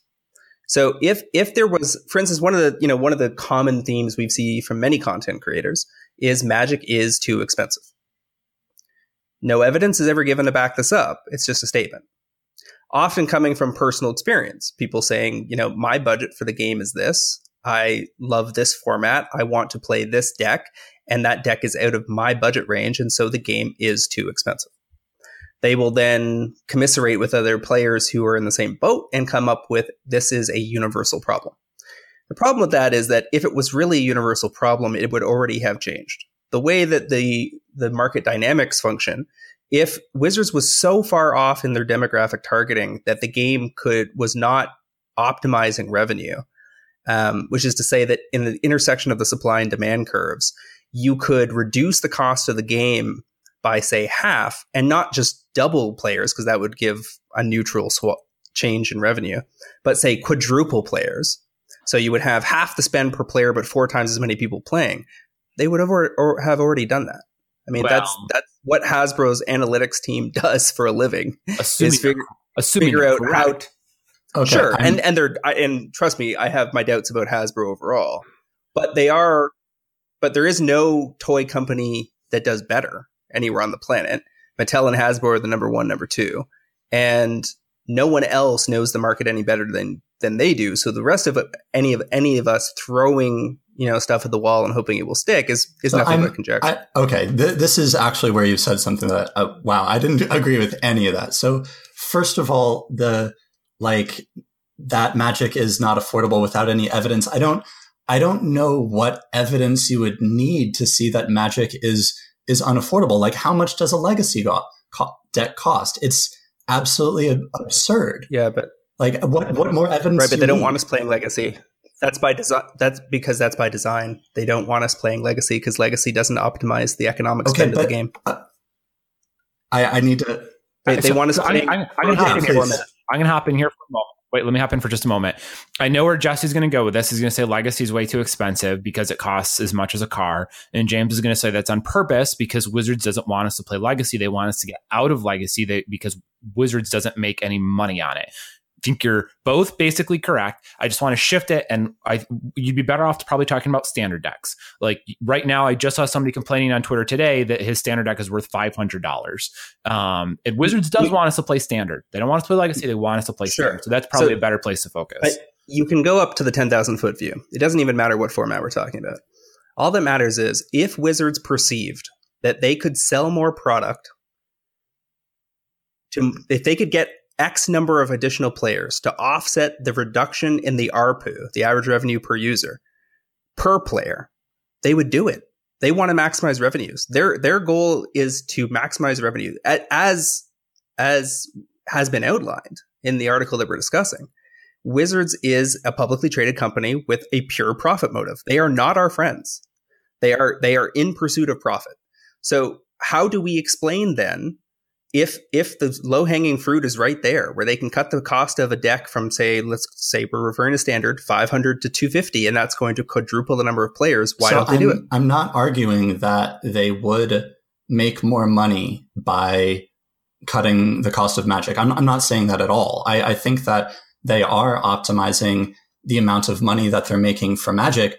What I'm saying is that in this framework, it is hurting players and it's keeping people from playing. Like, yes, you're, you're absolutely right. Then from a business point of view, they're doing the right thing, but it's not, it's not good for us. It's not good for the art of magic. It's not good for the diversity of people that can play it. It's not good for our ability to play other games because we spend all our money on magic. It's the only people that it's good for are wizards and the intermediaries that also make money off magic. Like that's part of the analysis is that yes, this is good for them. What what I see Right, here? so- oh, sorry, let me chi- let me chime in here, James. What I see here is a uh different level of appreciation on each side. Here is we have Jesse looking at this and going, um, it's hurting players because the game is too expensive. Whatever too expensive means, uh, and it, that sort of grows into a larger complaint with. I- I under, Jesse saying I understand that Wizards is maximizing their profit, but that still sucks because, and we move up the the scale here. Not only is Magic in uh, Magic a microcosm of capitalism, Wizards engages in the macro version of capitalism, which is also bad for us. Like like Jesse's working towards this greater idea that that Wizards being part of this capital, it, it, it's a painting a larger picture that capitalism just kind of sucks for us in general. Whereas James seems to be working from the perspective that capitalism exists, it's what we have, uh, and is accepting that. So James's ultimate goal, at least like what he believes Wizards' ultimate goal should be, is maximizing the RPU. And if they're doing that, then that's correct. And there isn't a complaint at that point. Like if Wizards is, is pulling that off, they're hitting their target, and we don't have a complaint about that. Where Jesse's like, no, that sucks because that's capitalism, and then they shouldn't be trying to drag every penny out of us. And and so my I could be pos- wrong. position is my position is coming. It's not. No, that was fairly accurate. I mean, my position is coming from the perspective of what I would refer to as pragmatic socialism. I mean, I'm a Canadian. I I vote far left of what you guys would call the Democrats. Um, the but I, I strongly believe that there is a difference between the role of society and the state to interfere with the prices of products that are essential like water and air and the environment and basic food and electricity, clothing, access to housing, etc. And what I consider to be luxury products, I, i.e., the way that we choose to spend our disposable income, um, I believe has almost no reason to be regulated. And I think that magic in particular is fairly unique because if you want to use the uh, ex- the luxury car analogy that was referred to in the article, you have um, you know a wide variety of price points on cars. You can buy a used car for a few thousand dollars. You can buy a Lamborghini for several hundred thousand dollars.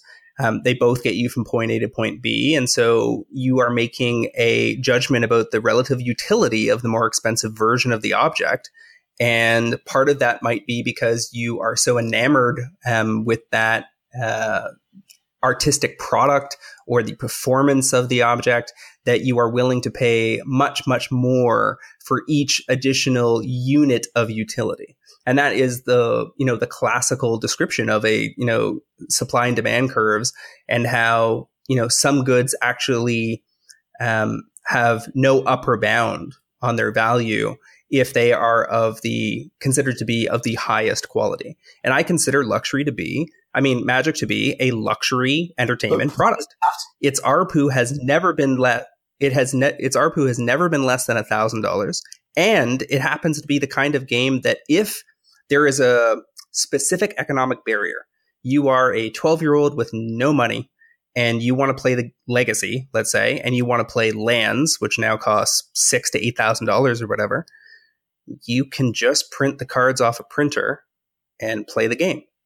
Because the IP is not actually locked up in the way that access to a Lamborghini is. It is extremely easy to break through whatever economic barriers have been set up ahead of you and play So, the game with your friends. I think that you're there, there's a lot more people other than just 12 year olds on their allowance that like maybe could play magic that don't. For example, people that like just any group of people that likes games but can't afford that. Uh, for example, League of Legends, which I've been playing a lot, is huge all across the world. Like there's servers, you know, in uh, Eastern Europe, Western Europe. Uh, the Chinese um, region is by far the biggest for it because it requires little money or a lot of people play completely for free for it. So the it's not just that oh I'm a magic player oh no I can't afford lands it's that you never even encounter magic you are never taught magic you never go to a store because you don't know anyone that plays magic because they don't have the economic um, benefit of of being able to so it's it, it's it's bigger than just oh the game should be you know a deck should be two hundred dollars instead of ten thousand dollars. It's I'm I, I guess what I'm trying to get at. First of all, I'm not like advocating any specific change in this article that I've made. And in fact, that's something that a lot of people have criticized it for is that it doesn't have any solutions. And, and it doesn't. I don't, I don't advocate anything. It's just that I wanted to point out that this is the system that we've set up and that the things that this system does is keep a lot of people from, from playing magic. I, am going to chime in here because one of the things that I took away from this and that I, I tried to introduce to some other people um, in my private circle and I got pushback on. Uh, so part of the reason I want to talk about this because it seemed like it was really worth clarifying is that it stands the, the the the fact that magic is this microcosm of capitalism gets in the way of an improvement or or access of the game itself in a way that we don't see with other products because they don't have this market. And so this isn't about trying to draw a line in the sand and saying this is the deck should cost this much, not this much, uh, and and determining what is or is not an appropriate price, but rather saying uh, if you want to pl- if you want to play. Uh, to be better at the game in order to experience the game before you can even start with that you have to start with trying to figure out how much to pay for cards like it's just there's this there's this intermediate process that you have to go through before you can engage with the content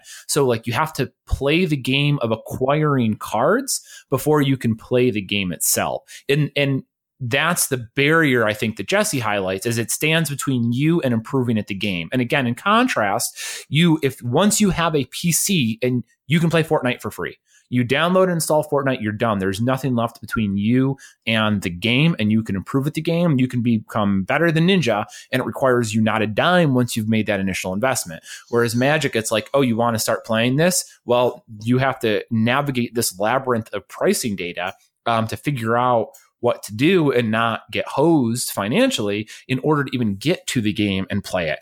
Um, and in order to play a different deck, in order to practice a different strategy, in order to try different ideas, it costs you more money again because now you have to purchase other components uh, of the game in order to play it, which again, you don't have to do with games like Fortnite or PUBG or League or Dota or any of those. Um, uh, so, okay. So I so, see that as, as, as, a, as, a, as the barrier. I, I have a few, po- a few points here.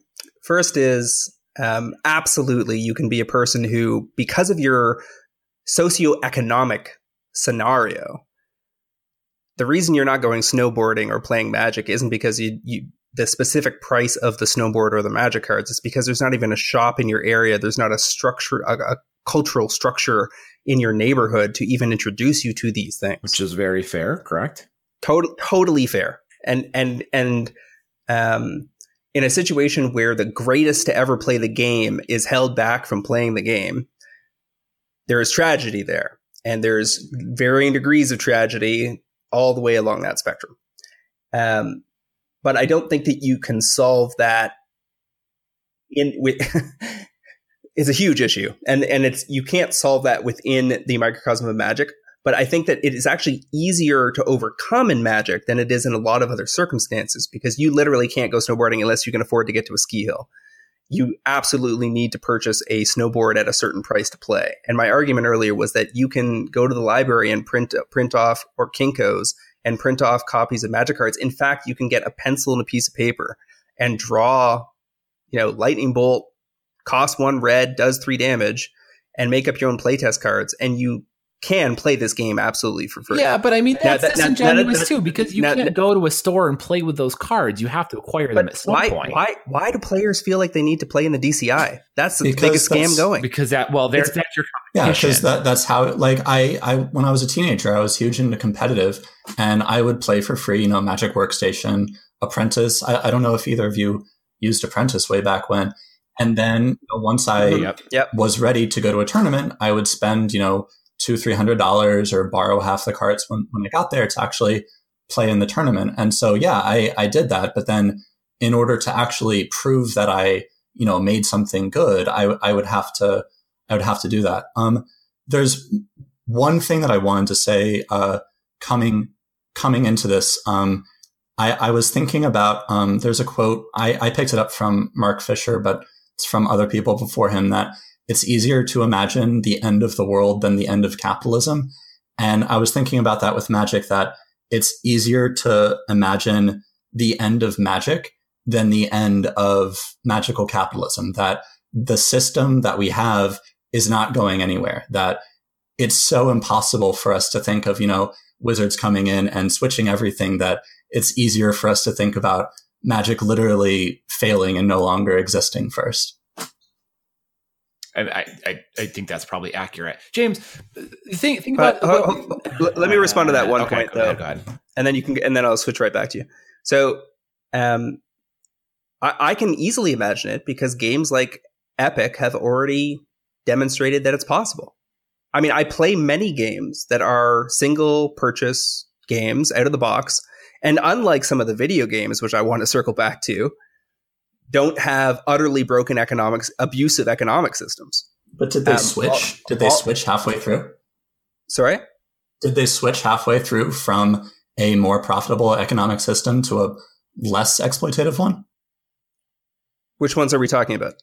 Any any of them. I'm, that's what I'm saying is that it's not that Magic could never have been an LCG or whatever. It's that at this point, it is impossible for Magic to switch from what it is to a different system unless Magic completely collapses. Right. But what I'm saying is that if that's so much of a problem, players would just be leaving in droves and playing these other things, which have many of the same characteristics and cost less money.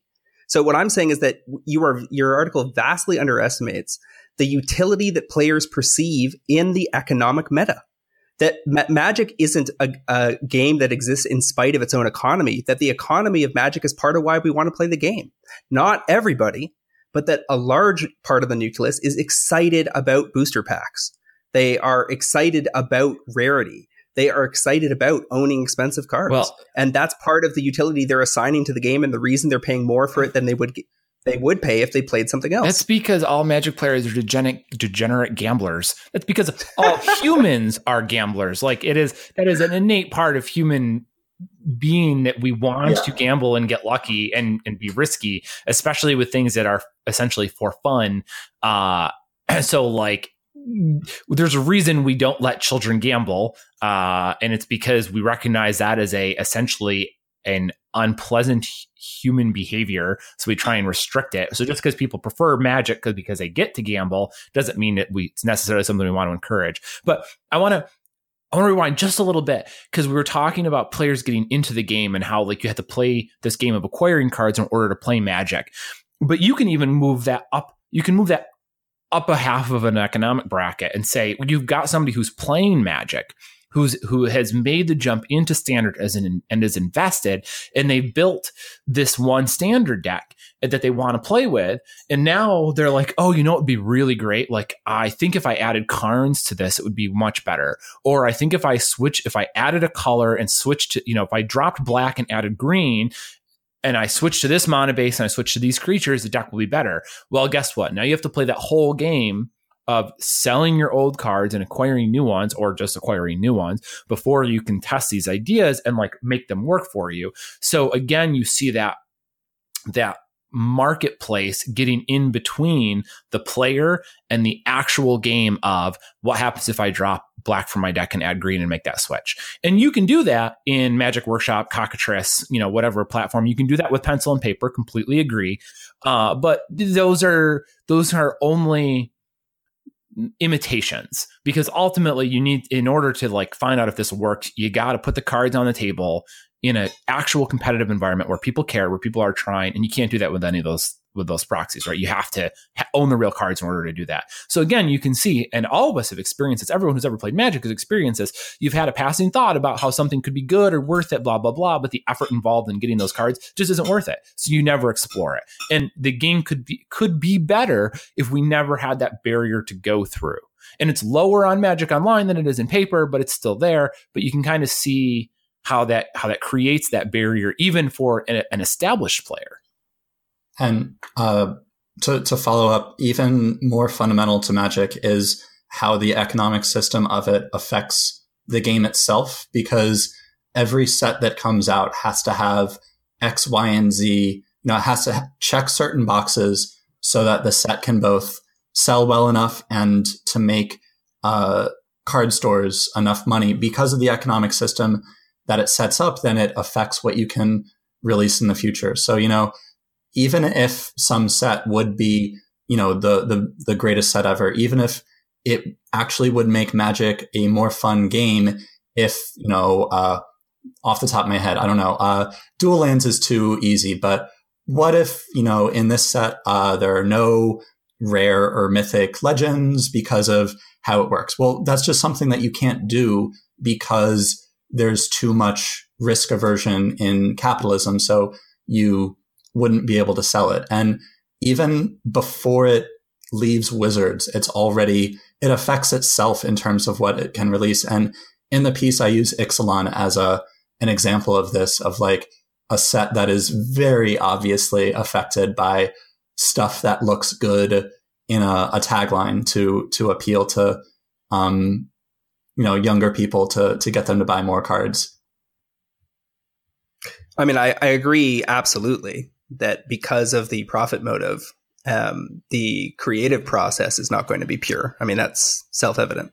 The that the best possible set um, is not going to be emergent from that model. Um, now, how you judge fun and utility, however, is is I think important, and I think that the trade off for having suboptimal fun factor or suboptimal set design may be made up for for many players by the utility of the uh, meta economy and the way that it feeds um, the development of various formats because the for the way that formats for magic have evolved would not be the same if it were not for rarities and limited set releases that's for sure. Um, the set the formats that we play into now are very much defined by when the cards that are included came out and so it's entirely possible that in a um, alternate version of the game, it may have stagnated and died for different reasons at an earlier stage. We just don't know. So I think part of the reason that we're not seeing eye to eye on this is we have such different perspectives on like where we approach the game from that you're from more of a business perspective and, and thinking about utility, whereas I'm thinking more in terms of art. And I, I think when you approach it in terms of art, just the concept of utility doesn't really mesh with it. Like my favorite band of all time, I'd say, is probably Joy Division, and it's it's just impossible to think about, uh, you know, a great piece of literature or music or whatever in terms of utility because, like, what is the utility gained from listening to an album that is actually going to make me sad to listen to? Like, there's there's utility in terms of I enjoyed this or this made my life better in X, Y, and Z way. But I think that there is an alternate, like a theoretical other way that magic could be where if it's focused on art, then it can do different things other than just, as you're saying, like enhance someone's utility. And this is really vague and theoretical, but I just think we have such different perspectives going into games. See, I don't think I utility does not necessarily refer to only economic utility. Like u- utility is a concept that encompasses art. It when somebody buys a piece of art, whether it's a Joy Division album or a painting or um, a pair of running shoes or a dress or uh, a pack of magic cards, they are expressing their utility. They they are evaluating the utility of that object and spending money on it. And so I, I think there's a big difference though between Magic and say a Joy Division album. In the music industry, art tends to come straight from the artist, at least initially, before they get wrapped up in the industry, and then get go through the processing barrier that the industry sets up. So people alone in their garage form a band, write songs, come up with 16 tracks, they approach record labels and the record label cuts three of the best tracks because they don't think they they fit the demographics. And the art is corrupted at the secondary stage what you would refer to as a middleman. Um, and they are. Um, not only are they extracting economic value from the artist um, in exchange for dubious value provided but they may also be corrupting and lessening the art. Magic does not come from artists and that and then is run through a filter in quite the same way this IP is owned and controlled by a corporation who bought another corporation at a certain point, and th- their what they choose to do with that is entirely the right of them and their shareholders. Like you made a point at the end of your article that um, because of how much time and effort and interest we've put into this game, we own this IP. Yeah, I, I just cannot agree with that. I mean, I've been I've been in this game as long as anybody. Um, they don't owe me a thing. They they they I've made been eyes wide open the entire time. I knew what I was getting into. I've known what was what was being tabled and I've made judgments along the way about what products I will purchase and not purchase based on my relative utility. I guess I just don't. They, oh, sorry. What, whatever they choose to do is their choice. And if I don't like it, I have thousands of other options. I mean, that's one of the things that really like goads me is that if we're talking about water and it's the only thing any of us can drink, then the conditions by which we distribute water and who should have access to it and, and everything related to that is fairly self evident to me. Um, but when we're talking about entertainment product that contains elements of art, but it's essentially product, we are exchanging value for it to occupy our time, and we have many, many options. Then if we vote to participate in the game, then we are admitting that there is utility I, in the model as it, it feels exists. to me uh, as someone who's becoming the uh, third party referee in this um, that th- there's a difference here where James, you're focusing very much, and not not right or wrong, just you're focusing on magic in the context of the other products available to it. Whereas Jesse is focusing on appreciation and the game of magic itself, independent of the other things, at least at this point, is this juncture in the conversation. Um, that that seems to be a differentiating factor, and that's why you keep J- James referring to the utility and like comparing that to other products. And like Matt, you know, we we choose to partake because it's got enough utility, blah blah blah. Whereas Jess is just like, I don't I don't care about the other stuff right now. I want to talk about magic. I want magic to be amazing, and I think magic might, you know, in another universe, magic could be better because we don't have to deal with this in order to experience magic. And I do, and I, you know, and to contribute, I do kind of wonder here is you know, if you went to Rosewater and said you don't create art, I think he'd be a little miffed. Um, and they they you know you can argue that Wizards you know sort of plays the role of the artist and the middleman. You know, use the music comparison where the the guys in the garage make the music and then the middleman chop the tracks out that don't match their demographic. You could say that Wizards is both of those parties. Mark Rosewater is the guy in the garage making mm-hmm. the card, and then you know, like wh- whoever it is on R and D, if it's Forsythe or whoever is over on the other half of that, chops out what they feel doesn't fit. But you do kind of wonder, again, if you change the model. Um, and, and again, not implying that this will ever happen, but just you know, theoretically, if you change the model, they can approach that differently, right? Like they don't have to like, oh, you didn't send a you sent a set with no planeswalkers. Go at a planeswalker because that sells sets. That's that would be a conversation that would happen today. Uh, although I'm sure they don't send sets over without planeswalkers in them. But in a in a different universe, that wouldn't have to happen. You wouldn't have to have that conversation because they could focus strictly on what they think the best magic possible is right now and not, well, we have to build the best magic we can right now that will also sell like support this whole the microcosm that we've built, not just sell packs, but support the whole microcosm because yeah. they could put whatever I, they I want in the pack and it would sell like crazy, but it might destroy the microcosm if it turns out that it requires putting Black Lotus at uncommon. I, I want to follow up on the, the music analogy because I think it's an interesting one. So in in music, basically all of the music that I that I really love, it's some people or one person makes their music and then the record label, uh, almost always an independent one, just releases it and that's what it is. And when it comes to music, you can really choose like, oh, you know, I like, you mentioned uh, Smashing Pumpkins. You know, if you like that kind of rock, you can go with that. Or as, as I do, if you want to listen to unlistenable bullshit, uh, that only 10 people in the world can actually enjoy, then you can do that yeah, too. Can I just point out, you absolutely, you absolutely sound like a Joy Division listener. And I don't know what that oh, means, oh, yeah. but I, that made complete sense coming out of your mouth. Uh, so, so, but when it comes to magic, because it's controlled by this one corporation who releases sets on a timetable, if you're a magic fan, as opposed to, you know, what you're most into is music, then what you have to uh, consume is really dictated by them. Whereas, you know, if the mainstream music isn't your thing, it's like, eh, actually, I'm really into jazz. right now because oh, yeah. I think that's more interesting. Like like right now, for example, I don't think that um, rock music that's being played on the radio is just is like all that interesting. So I can listen to other stuff.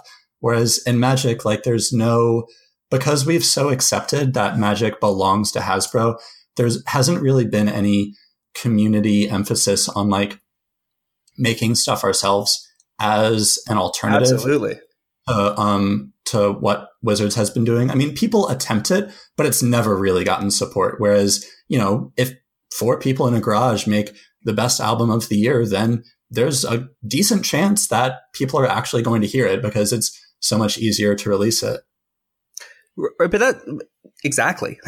I mean, this would be my point though, is that in the music industry, the development of various indie scenes has uh, resulted from frustrations with mainstream music and with the the demographic driven radio play that took over radio stations in the 70s 80s and 90s um, reinvigorated like micro music scenes all over the world and you know where is that in magic like one of the questions i would table is in 25 years why is there no all-time classic fan made set bob's that's a great set. question you know, like where where is the fan made art product?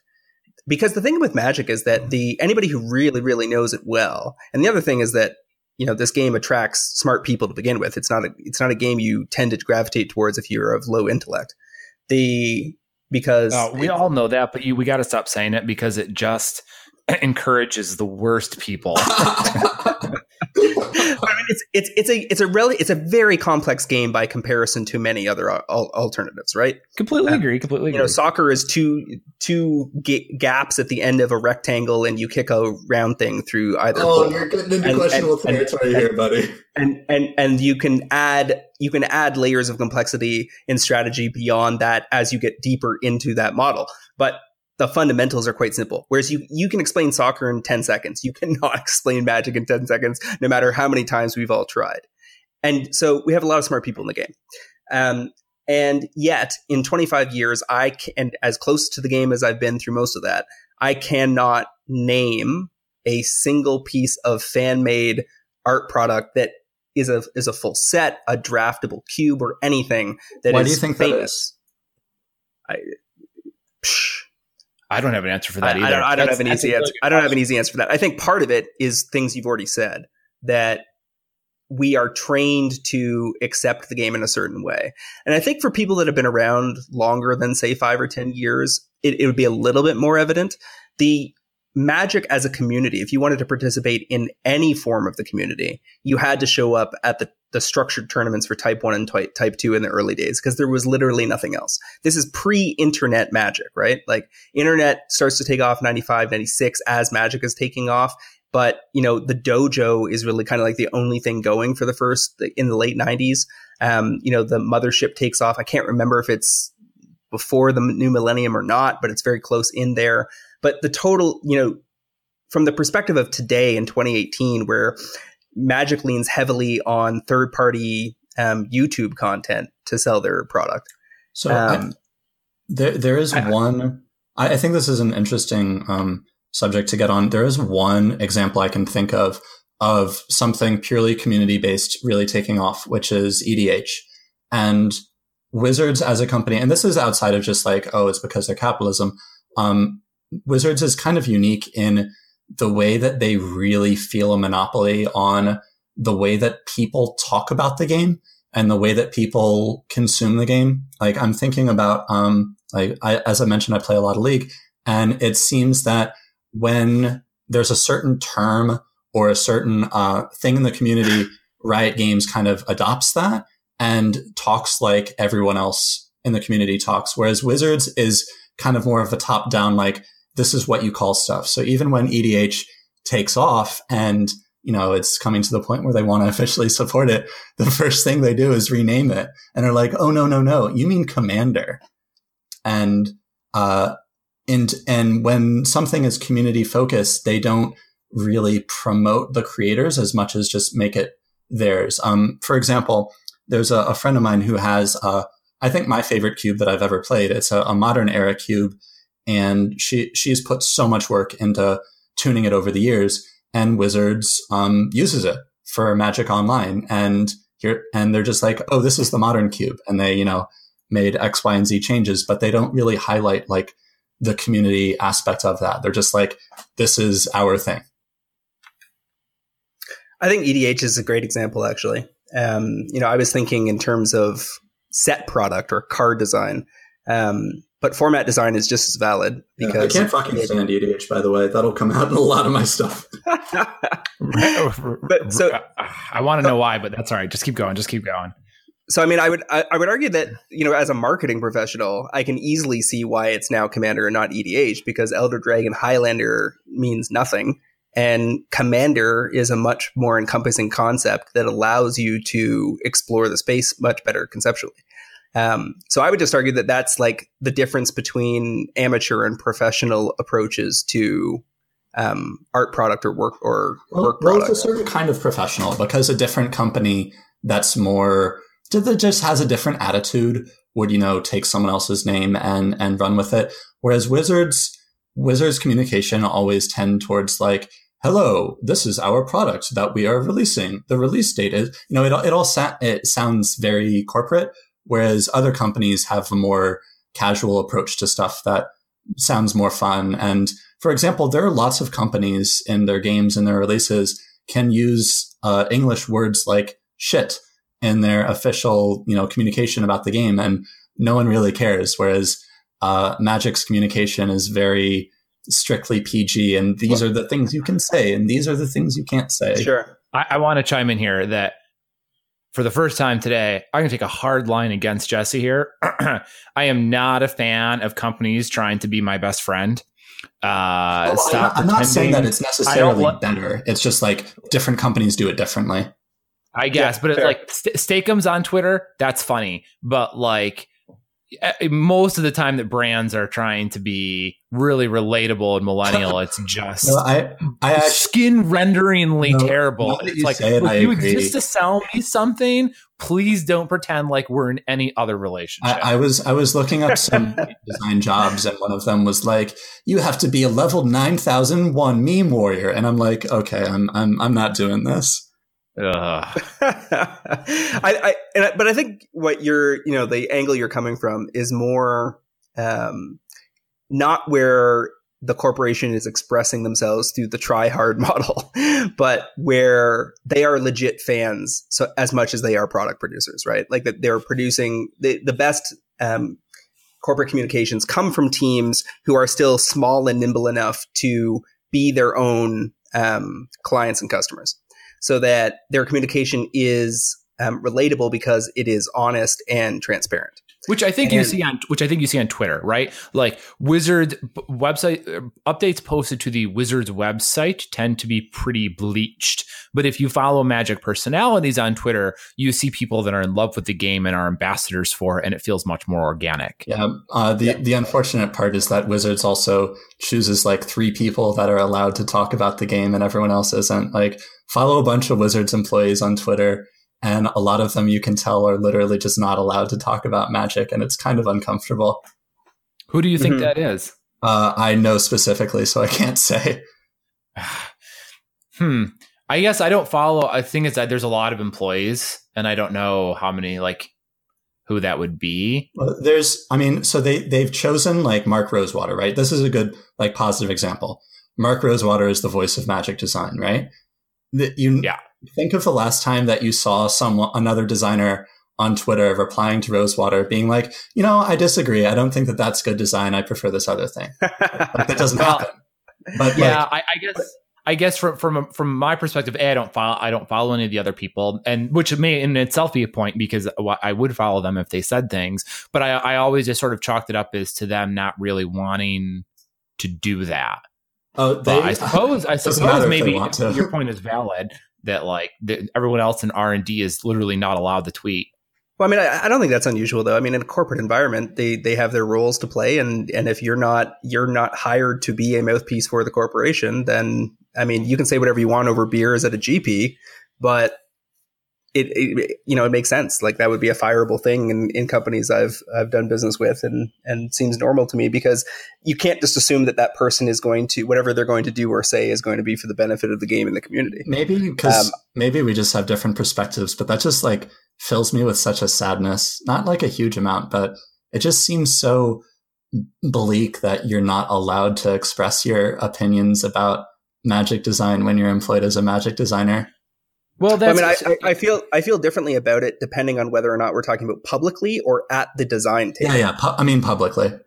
Right. I mean, so I mean, as long if the same situation is at the design table, which is what I've kind of long suspected, was that internally at Magic, if you look at the what is it, glass Glassdoor, glass door, yeah. Glassdoor, Glassdoor ratings for Wizards have always been notoriously bad. Um, they're known for underpaying for talent, um, especially on the digital side, and oh yeah, empl- employees from all you know elements of the company have complained about many different things. Yeah, Jerry uh, Thompson was in a year later and got out. Well, yeah, we've seen well, we've seen the the revolving door with many key personalities in the Magic community that have been si- sucked up by Wizards and spit back out.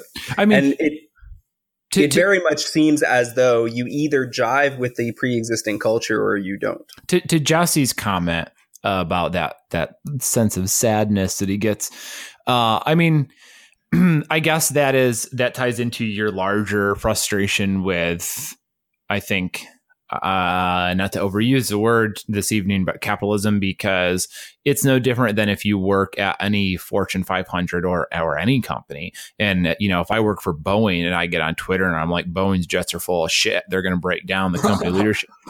Like I'm gonna get a real strong talking to and possibly fired. Like yeah. you know, you really can't have a job where you go on social media and blast your employer and oh. not get in trouble for it, which is which is I guess unfortunate, but like it's not. Cons- restricted to wizards. Well, I, I think it's because, it, like, obviously, yeah, no, no one can do that. But it's what what I'm just trying to emphasize in the piece is how magic is, you know, it's similar to these other artistic things and and and other games, but it's really produced and consumed like it was by a huge multinational corporation because it is, and it, it and it has been really showing in the game. Well, I appreciate you saying this because it gives me a chance to bring up something that we we left behind, but yeah you give me a window for it as I was thinking about the music thing when you guys were talking.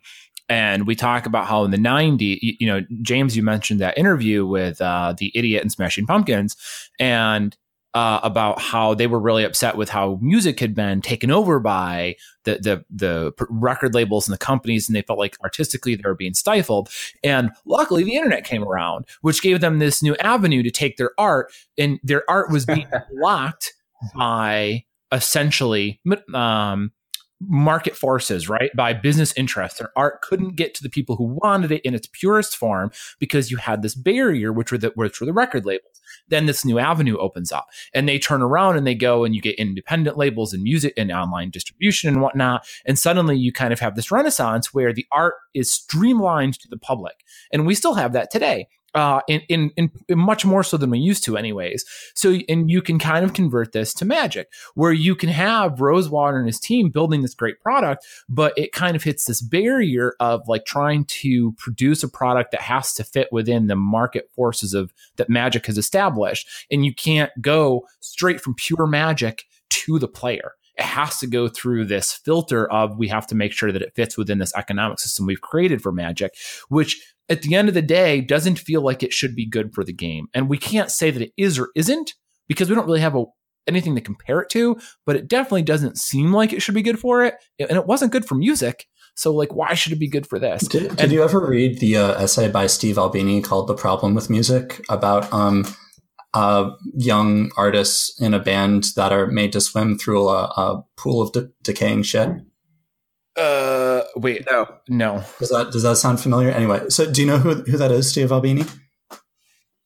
Uh, no. no. If you so, give me thirty seconds, I can type his name into Wikipedia and then tell he, you. So that. you mentioned Cobain. He produced In Utero uh, after producing Pixies and I think like literally a thousand other records. He's one of the biggest people in independent music, but um, over the last you know thirty years, both from his bands and producing in a very uh, uncompromising style. Um, okay. His his way, and he had this pretty good essay, uh, I think, even if it is in a very specific kind of language about the process of like like you've been saying, kind of converting this music into what's what's acceptable. But um, the the system of magic just doesn't allow for people like Albini to exist because they don't get any power. Well, I mean, there's there there is no indie magic. Yeah, is, I, I is, guess is I guess if I if I had to write a follow up to this, which I've actually been thinking about, like um, you know, magical capitalism is there no solution? Uh, the the creation of like an indie magic would would be one of my solutions, but I I just it just seems so unlikely, you know. But um, I think that the what? the politics of magic players aren't there for it to be possible there, there are so many dynamics in play that push you into the DCI system. However, I, I, think that there are some interesting things going on in the game that are challenging some of the competitive structures that dominated the first, say, 20 years of the game. The, the ascendancy of EDH to the position where I think it's actually the most important format in the game right now um, the introduction of Brawl most recently, their continuing attempts to introduce additional casual um, social uh, multiplayer formats suggests that all of their demographic research um, supports less competition and more fun. Um, their de-emphasizing of the pro tour, um, the way that they handed off tons of GPs to a single vendor. I mean, all of the and and getting rid of their um, community manager Helen um, after many, many years.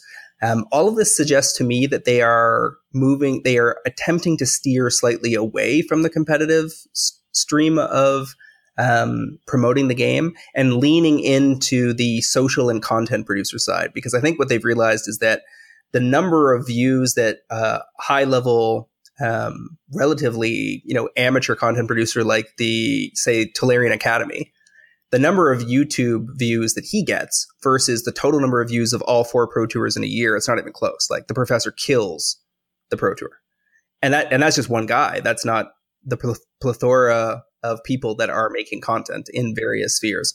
And so Wizards marketing team has realized, as many companies have, that getting other people to sell your product is much cheaper and often more effective because it's more genuine and tends to target smaller pockets of different demographic interest um, more effectively than trying to hit everybody over the head with the big, huge competitive stick and ending up burning people out because they can't handle the grind. I think part of what it is is also uh, they're making as much ma- money as they can from competitive players. So now it's time to turn to casual players to get more money out of them too, which is probably just a more cynical restatement of what you said. But I think it's also true. Like if competitive players are spending $500 per deck and casual players are spending $50 per deck, then the problem is that casual players aren't spending enough. Well, it's more that like EDH is a um, uh, eternal format in the sense that it includes the cards from virtually the entirety of the game's history. But because it's non competitive, it allows people to form play groups that can establish their own comfort level with how aggressive they want the deck constructions to be. So it leaves it up to the social networks to determine power level, which acts as a barrier deconstructor, if you will, to um, that is impossible in the competitive scene. Because as you said, if you want to compete in legacy and there's only say six viable tier one decks in that format, and and the one that you think might be the best in the meta in any given weekend is seven thousand dollars that you don't have, then you have a very clear economic barrier to your access to that form of the game. I, I want to hop in here uh, and throw out one one more idea that we haven't covered that I also thought was really interesting from the blog was the um, the fact that we sort of lose Magic's history through this. Um, for instance, uh, Innistrad draft, the original Innistrad draft was extraordinarily popular. It's considered one of the best draft sets of all time by everyone who played it. But there's the key. If you start Magic today, you basically don't get to enjoy that. You don't get to explore that draft format, which is essentially a form of art. It is a creation, uh, clearly designed by by Wizards employees because there's no way to make that experience available to people outside of the magic economic framework so they can't experience it. which is really unfortunate because you have all of these old sets where you have these great draft formats that are just sort of lost to the aeons because we don't have a way to do it. You can play them online. MODO has like flashback phantom drafts, but they dole them out rare, you know, not often. It's not on demand, whatever formats you want. And, you know, given how bad the digital platform is, you don't get, you know, it's it's basically not worth it. And you could make the point that there aren't that many that are worth going back to um, because it's taken them a long time to figure the draft format out. But with every progressive year, we're expanding the number of good draft formats. And, you know, Jesse brings up Magic 25 or Masters 25 as having been an awesome draft format that was completely lost because it was really expensive and the EV was awful. So nobody ever wanted to play it, but it was in fact excellent. And I can't speak to whether or not that's accurate, but it's a fair point. And even if it's not true in this case, it could be true down the road. So, in a way that you have old artwork, pictures or, or paintings, photographs, books, music, movies, all of the old, con- all the old old material and content is available to everyone basically all the time we go the other direction with magic where it gets harder and harder to engage with original content. You only have you essentially have the per, a permanent recency bias which is unfortunate. Right because they want you to buy the hottest newest yeah. thing. Yeah i mean this part this part i fully agree with. I have no debate here. The, the you know you you explained it very well and jesse did as well um, in in the article. The if one of the goals of being a Magic player who truly appreciates the game is that you want to have access to its best um, forms, formats, decks, um, moments, then you know absolutely the economic structure of the game is a barrier to your access to those things because Wizards deliberately takes them off the table and hides them from you and tries to give you something new that may or may not be good. Yeah, and I, and I guess you know I I guess there isn't really a a solution readily available here, which Jesse, you had said people gave you crap for not having a solution in your article. And honestly, I read it and I don't know what solution they're supposed to be. I don't know how you're supposed yeah. to respond well, to all of this. like this one, it's just, it's just, it's worth being aware of all of this and as a, and as a lens to, through which to see magic. And perhaps that can better inform your decisions in your life outside of magic. But I mean, I'm with you. I, I don't know what you're supposed to. So, so to this one actually, um, I think it does have a straightforward solution, and I think that this solution is the most plausible of all of them. Which is, you know, my solution isn't over, over overthrowing capitalism, at least not this time, but Should just be. just just reprint the old sets, just fire up the the presses again, and you know, like, hey, we're this summer we're uh, reprinting Lorwyn, and it's ninety bucks for a box. You know, like I think that's a a pretty easy solution, and I don't think it's even that implausible. Um, I think there are even people within Wizards that um, advocate for that as a solution because it's you know the the Masters model has been kind of. I'm sure that you guys have talked about the Masters sets how they've been kind of not doing well the last couple. so you know, as an alternate model, just you know reprinting Innistrad. Um, you know, maybe you have to put it in newer frames with new Oracle text, whatever. I think that this that actually is possible, and then you know people can get to draft Odyssey or whatever. It would be, be cool interesting and I, I don't know how this would work, and I haven't thought through it, so I'm just going to put it out there for four thousand people to hear, and then tell me I'm an idiot. To print a set, Lorwyn, Odyssey, Innistrad, uh, gold bordered, right? Like, and charge twenty bucks for it. Here's twenty bucks for a box of Innistrad. It is a one time draft product and then the cards are gold bordered, so you can't actually use them. It's not going to destroy the value of Snapcaster Mage because they're still not legal, uh, but it does give you a chance to try it out. which, which, which then gets into all sorts of issues on the secondary market with gold border cards, making the black border cards irrelevant, and essentially Wizards printing their own counterfeits, essentially or their own proxies. So, like, there's a lot to dig through there, but it is one possible scenario.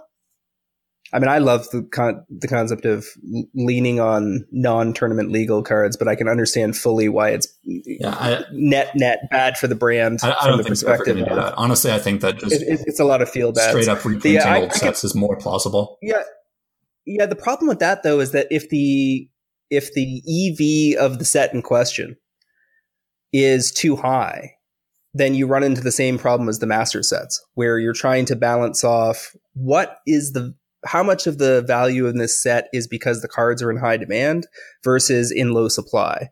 And the problem with both Iconic Masters and, and Masters 25 Um, well, the primary problem was that they split one what should have been one great set into two mediocre ones. But the um, the other issue was that they, you know, with a card like Imperial Recruiter, they were forced to evaluate and of course they do this. I mean, you talked a little bit in your article about how they aren't willing publicly to talk about the secondary market. That's just coming from the legal team. Like that's they would be more than happy to do that and acknowledge that they they obviously are analyzing that all the time. I mean, you can't construct a set without thinking about the economics of it.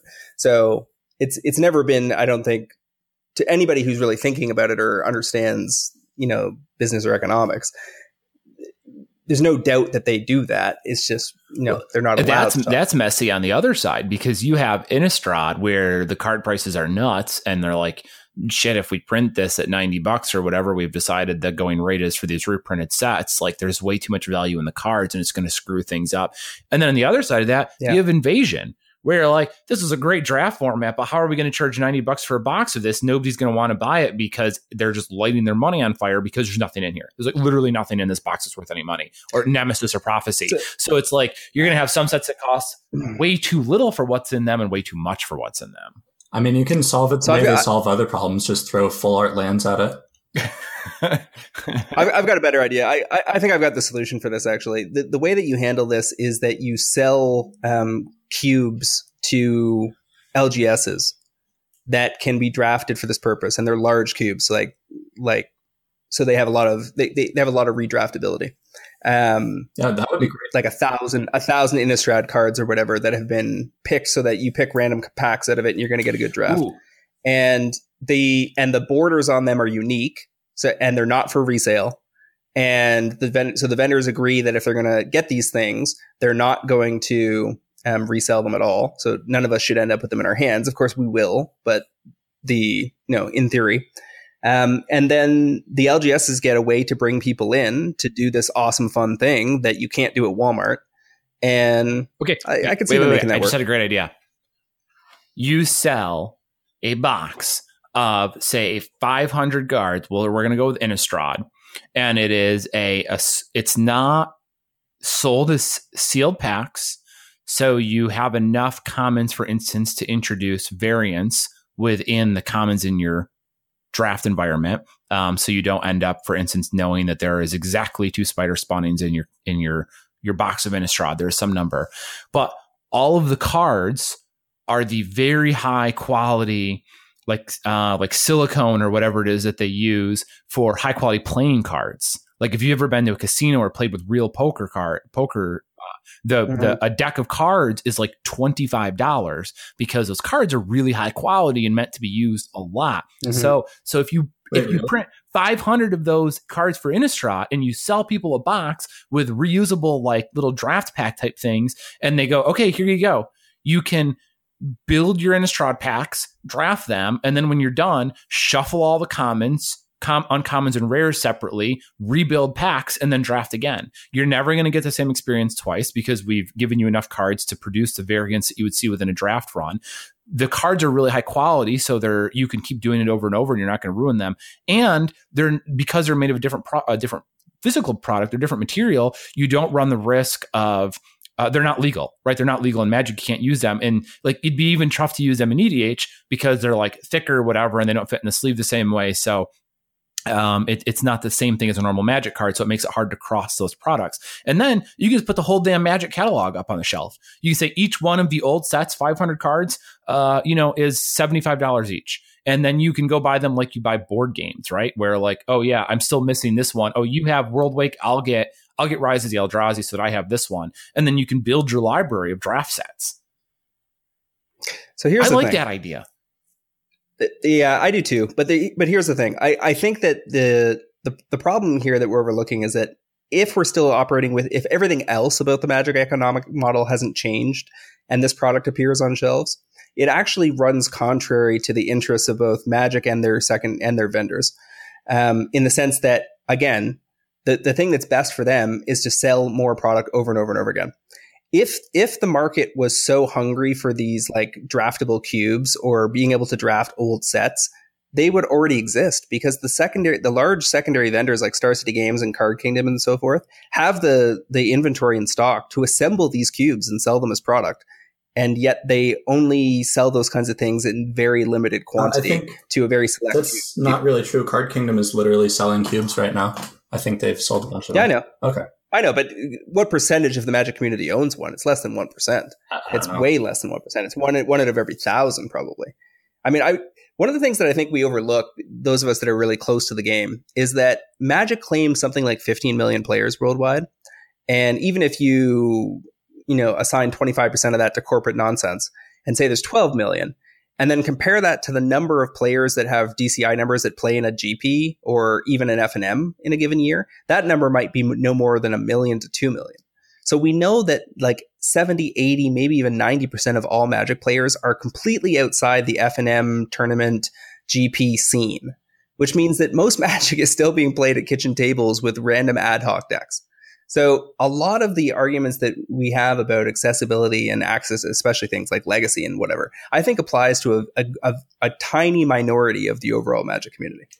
Well, I, I think that it still applies to casual people because um, uh, something I, I talk about is how people that are newer to Magic don't know enough about Magic to know how to play Magic right. cheaply. And one of the biggest objections when I um, meet people that are playing Magic recently is like, oh yeah, I'm spending so much money on it because they're just you know buying random boosters or whatever and then cracking them and, and that's their card. So no, ma- magical capitalism still affects people that um, are more casual, but just in a in a different way. Yeah, yeah, they're not spending uh, three thousand dollars on a, a copy of Tabernacle, but they're still spending um, a lot of money relative to another game just to just for an introduction to the game. This actually just got me thinking. I had it hadn't occurred to me until just now, but uh, I have a friend online who I've been playing video games with for years, and he messaged. You know, it came up recently. He mentioned that he had been playing some Magic. On I don't remember exactly how he had he engaged with Magic somehow and decided he kind of wanted to get into it. And like when he started asking me questions, he wasn't asking me like, how do I build a better deck or how do I draft or what's good or anything. He asked me like, how do I sell the cards I got from my first draft? And like, how do I build a dinosaur deck cheaply? And should I sell the valuable card that I opened? Like all of the information that he wanted from me wasn't about how to play magic, which might be a good idea because terrible at magic. Uh, but it's a good thing this isn't recorded, so no one will hear me say that. Um, he wanted to know how to engage with the market, right? Like that's what his primary concern was. How do I do this without spending a fortune? And I think, and that kind of wraps around to like what I thought was a major thrust of the article, and one of the best, one of the best points it brought up was he, he's a new player and he's being taxed. He has to learn how to how to how to he has to learn how to afford it as best as he can rather than just getting to learn how to play the game. And uh, you know you can point to there being very cheap ways to play magic which i completely agree with and i understand but you have to learn that first um, and appreciate that before you you know but that, that still has to be something you have to learn where you don't have to learn how to play fortnite cheaply. You just download it and you go it's kind of like hmm. speedrunning a game. Like, yeah, you can beat Fallout in 10 minutes, but you have to spend a thousand hours playing it to figure out how. Yeah. Sure.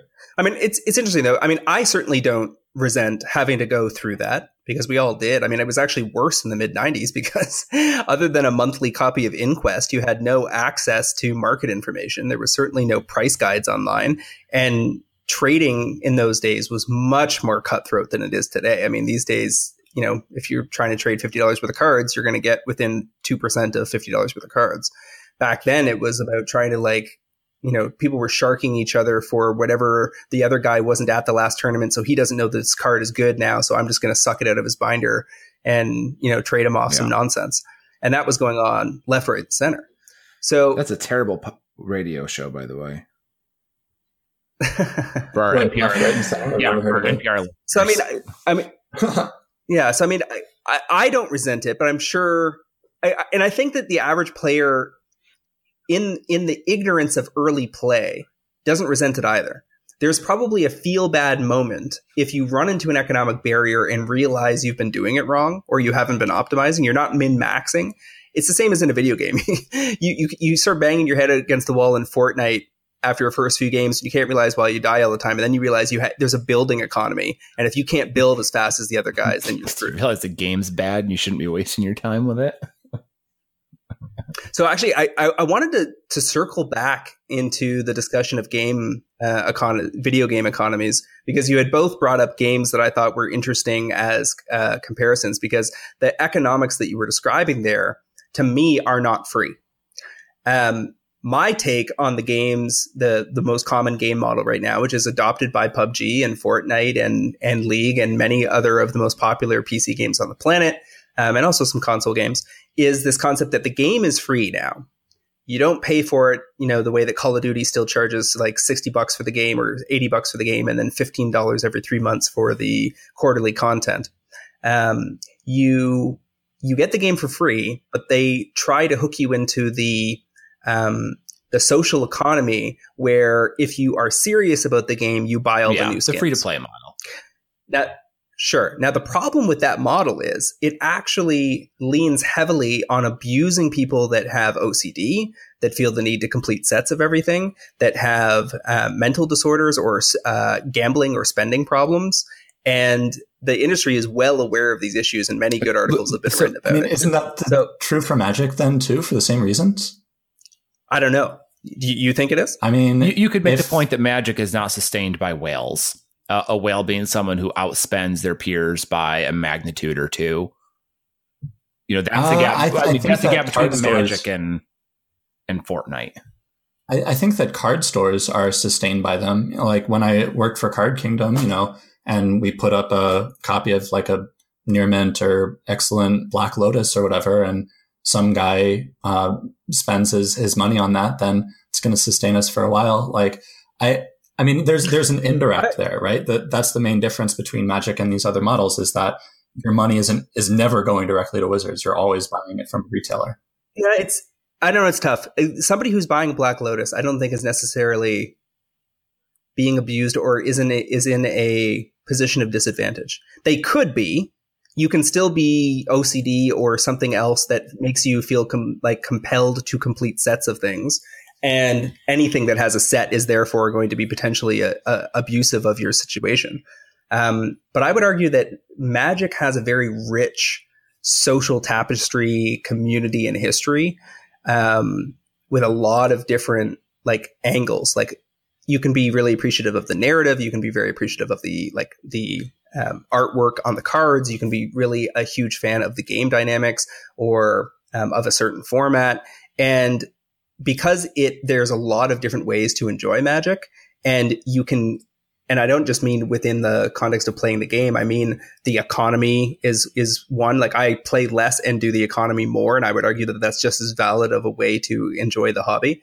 Um, uh, you could be much more into like you could be a judge who spends more more of your time helping other people to play the game than you do actually playing it. Um, there there are so many different angles there. I think that you can. I think it's different. Like I think that in Magic, my perception is that there are definitely whales, but they are not necessarily being abused. They're just fully committed to the hobby, and so so- their their ARPU tends to be much higher. So I'm going to hop in here. Uh, I, I'm I'm more on J- J- James's side here. I don't think that you can easily draw a correlation between people who spend a lot of money on Magic and the true whales of video gaming. I think there are are, are distinct differences there, uh, but I, I think that's beside the point. I also think. I'm not defending the free to play model at all. It is extremely predatory. And I know the EU recently was considering some ramifications of the loot box system. Right, and I right, almost think they had to like they they are telling somebody they had to rip that out of their game, right? Or like everybody that you couldn't do that shit over in Europe. Um, And and if I was Wizards, I that would give me pause because loot boxes are not tremendously different from randomized booster packs with rarity. Yeah. So the, the point being is that I'm not defending those economic models at all. I think that they are predatory. I think they're dangerous. I think they teach kids how to gamble. And I think that you may see the end of them within the next decade because governments may, you might start seeing parents realize what's going on and pushing legislation up to the government uh, to make that stuff illegal because really it's essentially a casino for children. It was mostly meant to illustrate a point of how you could play a game like Fortnite without without having to spend money um, even though you very obviously can, since they wouldn't exist if they weren't making money somewhere. And you could also go with any other single player title that gives you a a higher barrier of entry, you know, the the latest Fallout, Morrowind, De- Destiny, whatever, um, where you pay your sixty bucks to get in the door, but then there you go, the entire game is laid out for you. You could also, in even better, uh, perhaps, uh, and you know, if we think about this instead of like a light switch, but rather a grayscale, you could say, wow, an RPG sit somewhere in the middle where you purchase the game and then you have to make a monthly payment. So you are continuing to put money into the product as long as you want to keep up with it and enjoy sure. it. Uh, but there's, but once you pay for WoW, you kind of have the whole game laid out for you. And even still not completely, right? Because there's a market and an economy within WoW as well. And I didn't play it, so I'm not exactly clear how much content is gated behind becoming a, a WoW auction house baron.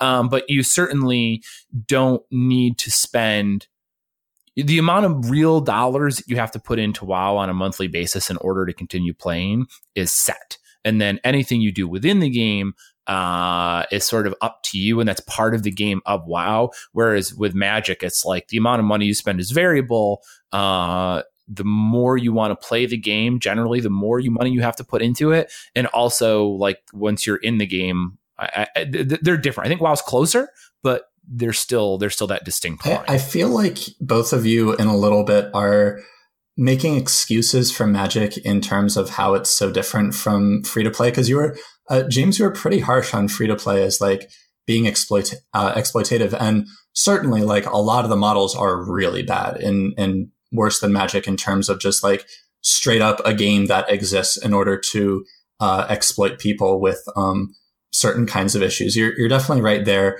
But I, a lot of those things that you're saying, like you, you seem to acknowledge that, yeah, loot boxes aren't that different from a booster pack. I mean, a booster pack is just an IRL loot box.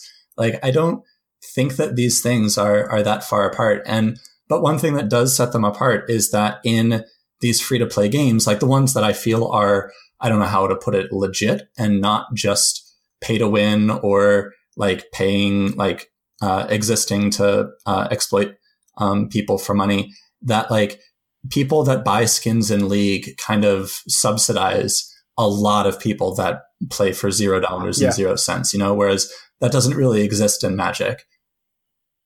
Yeah. I, I think your i think your challenge on loot boxes versus versus booster packs is accurate. I just question whether booster packs are really the heart of the game um, are really sorry, really not part of the game. No, are are really the, the heart, heart, of the game. Of the game.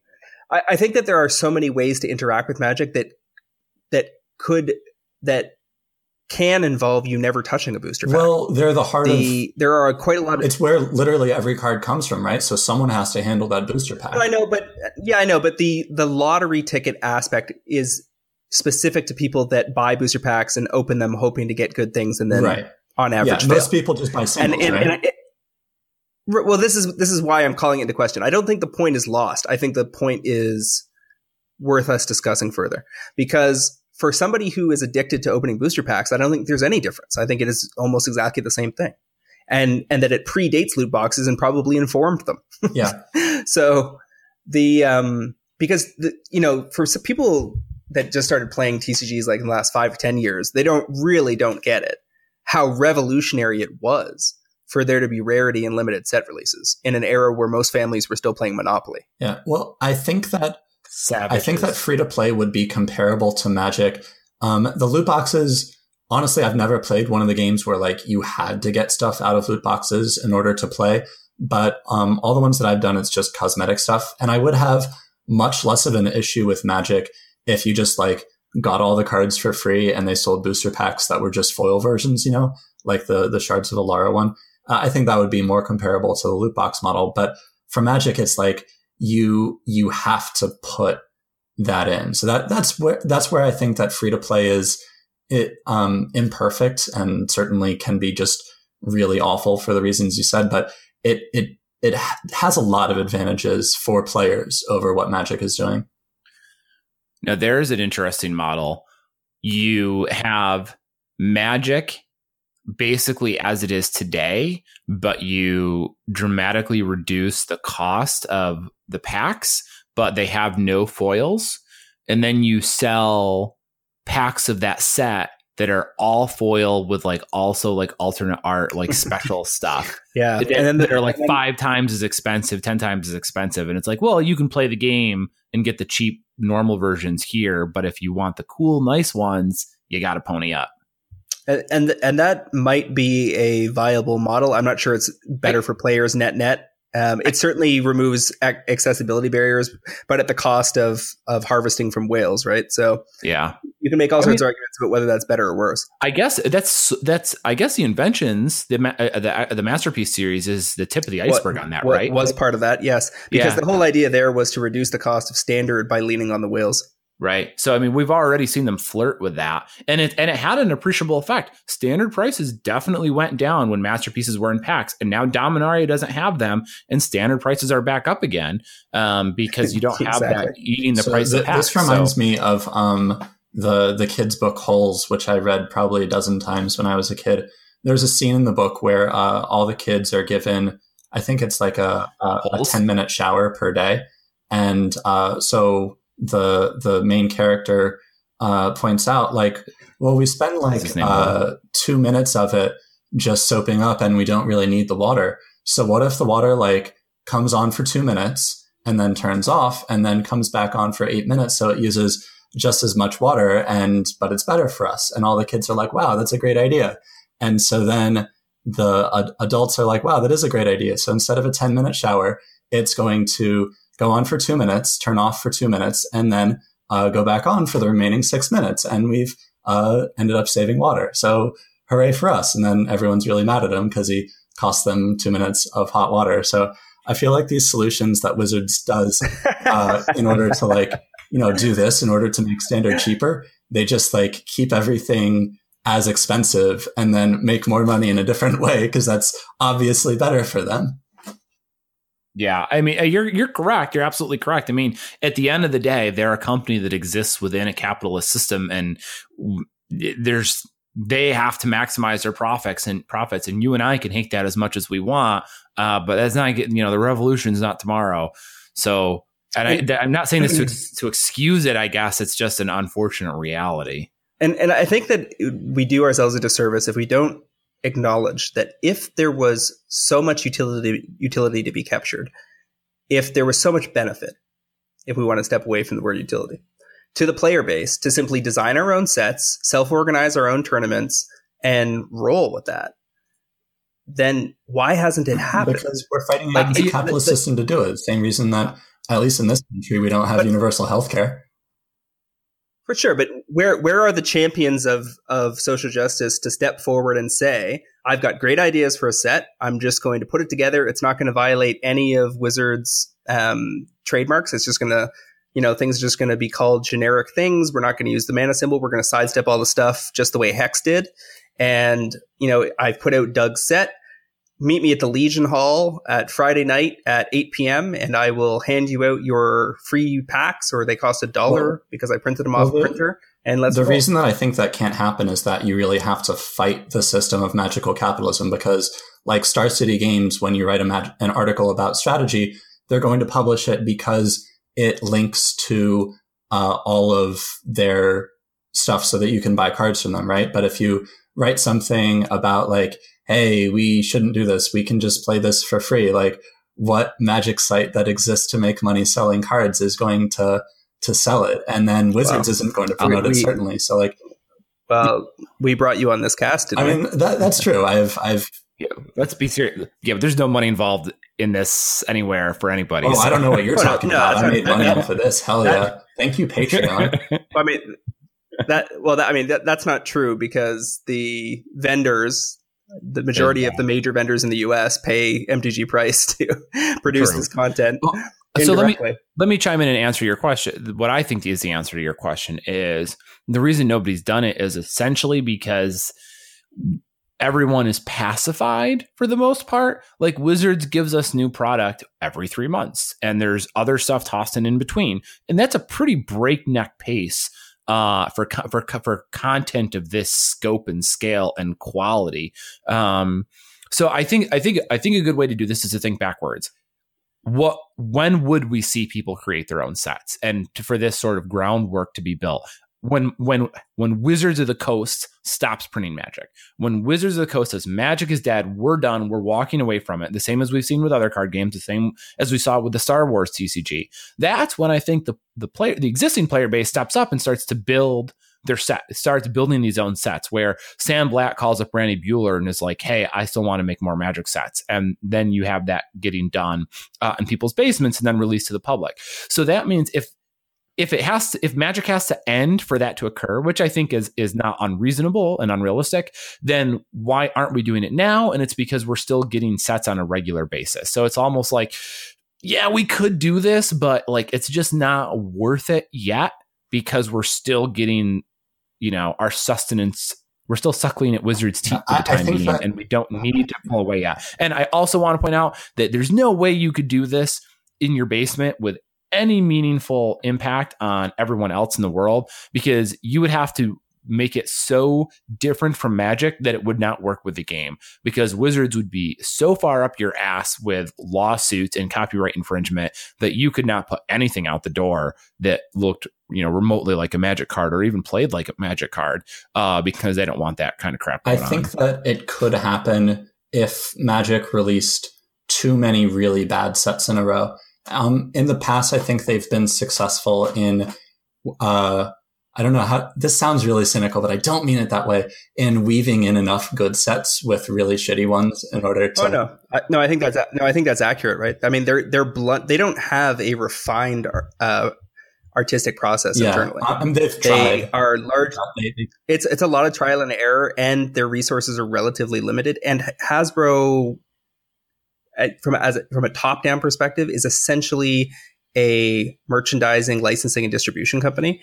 They're not particularly good at technical. They're not particularly good at um, uh, design, and so they they don't understand Magic the product all that well, probably, and a lot of that comes down um, on Wizards and leaves them kind of stranded without the high level like um, intelligence and analytics that some other company, like say they were a small video game publisher that had been brought in under the Activision um, super label, they would have access to a lot more um, in terms of being able to zero in on what the optimal form of their product is. Um, but I think there's, I, I, have another idea to float by you guys that I want to hear your feedback on, which is that. Okay, but I'm um, going to toss us out there. We're at an hour and 52 minutes, so this idea has to wrap up.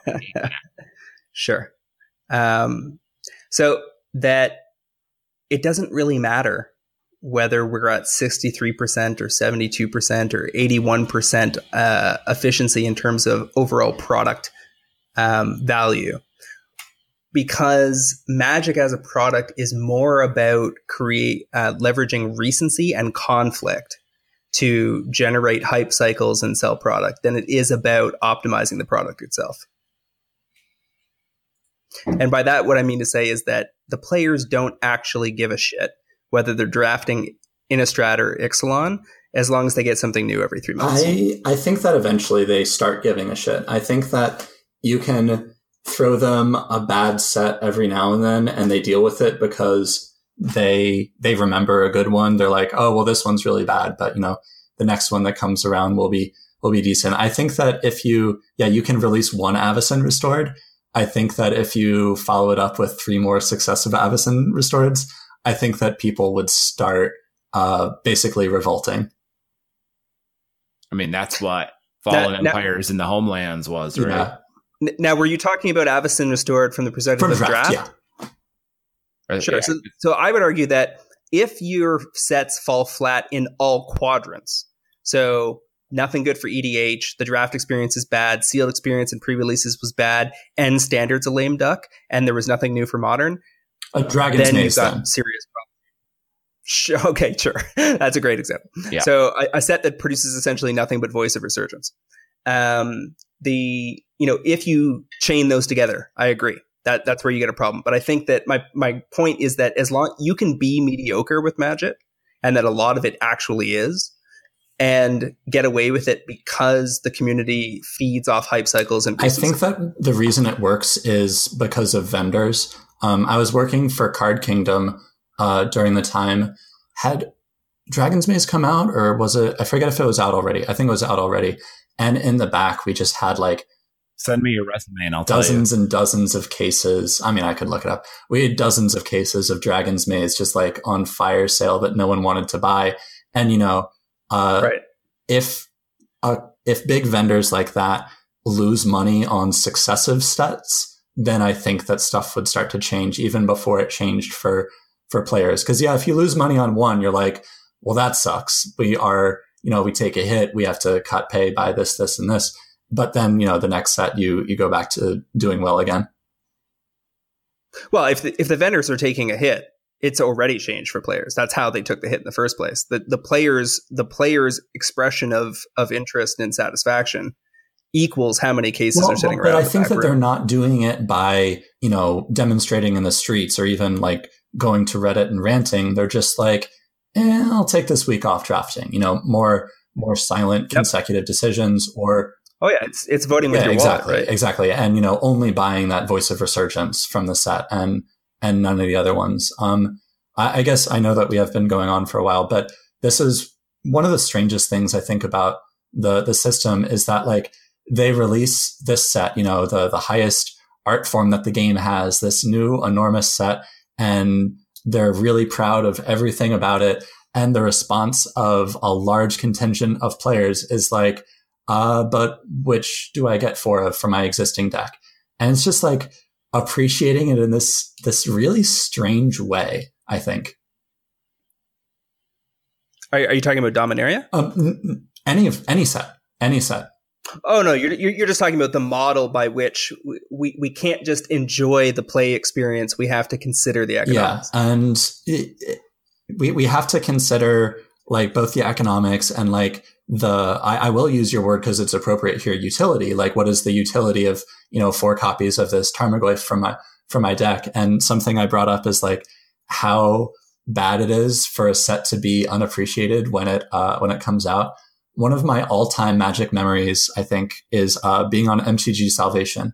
And during the spoiler season for I'm sorry. Uh, oh, it was it was a lot of fun. I loved it.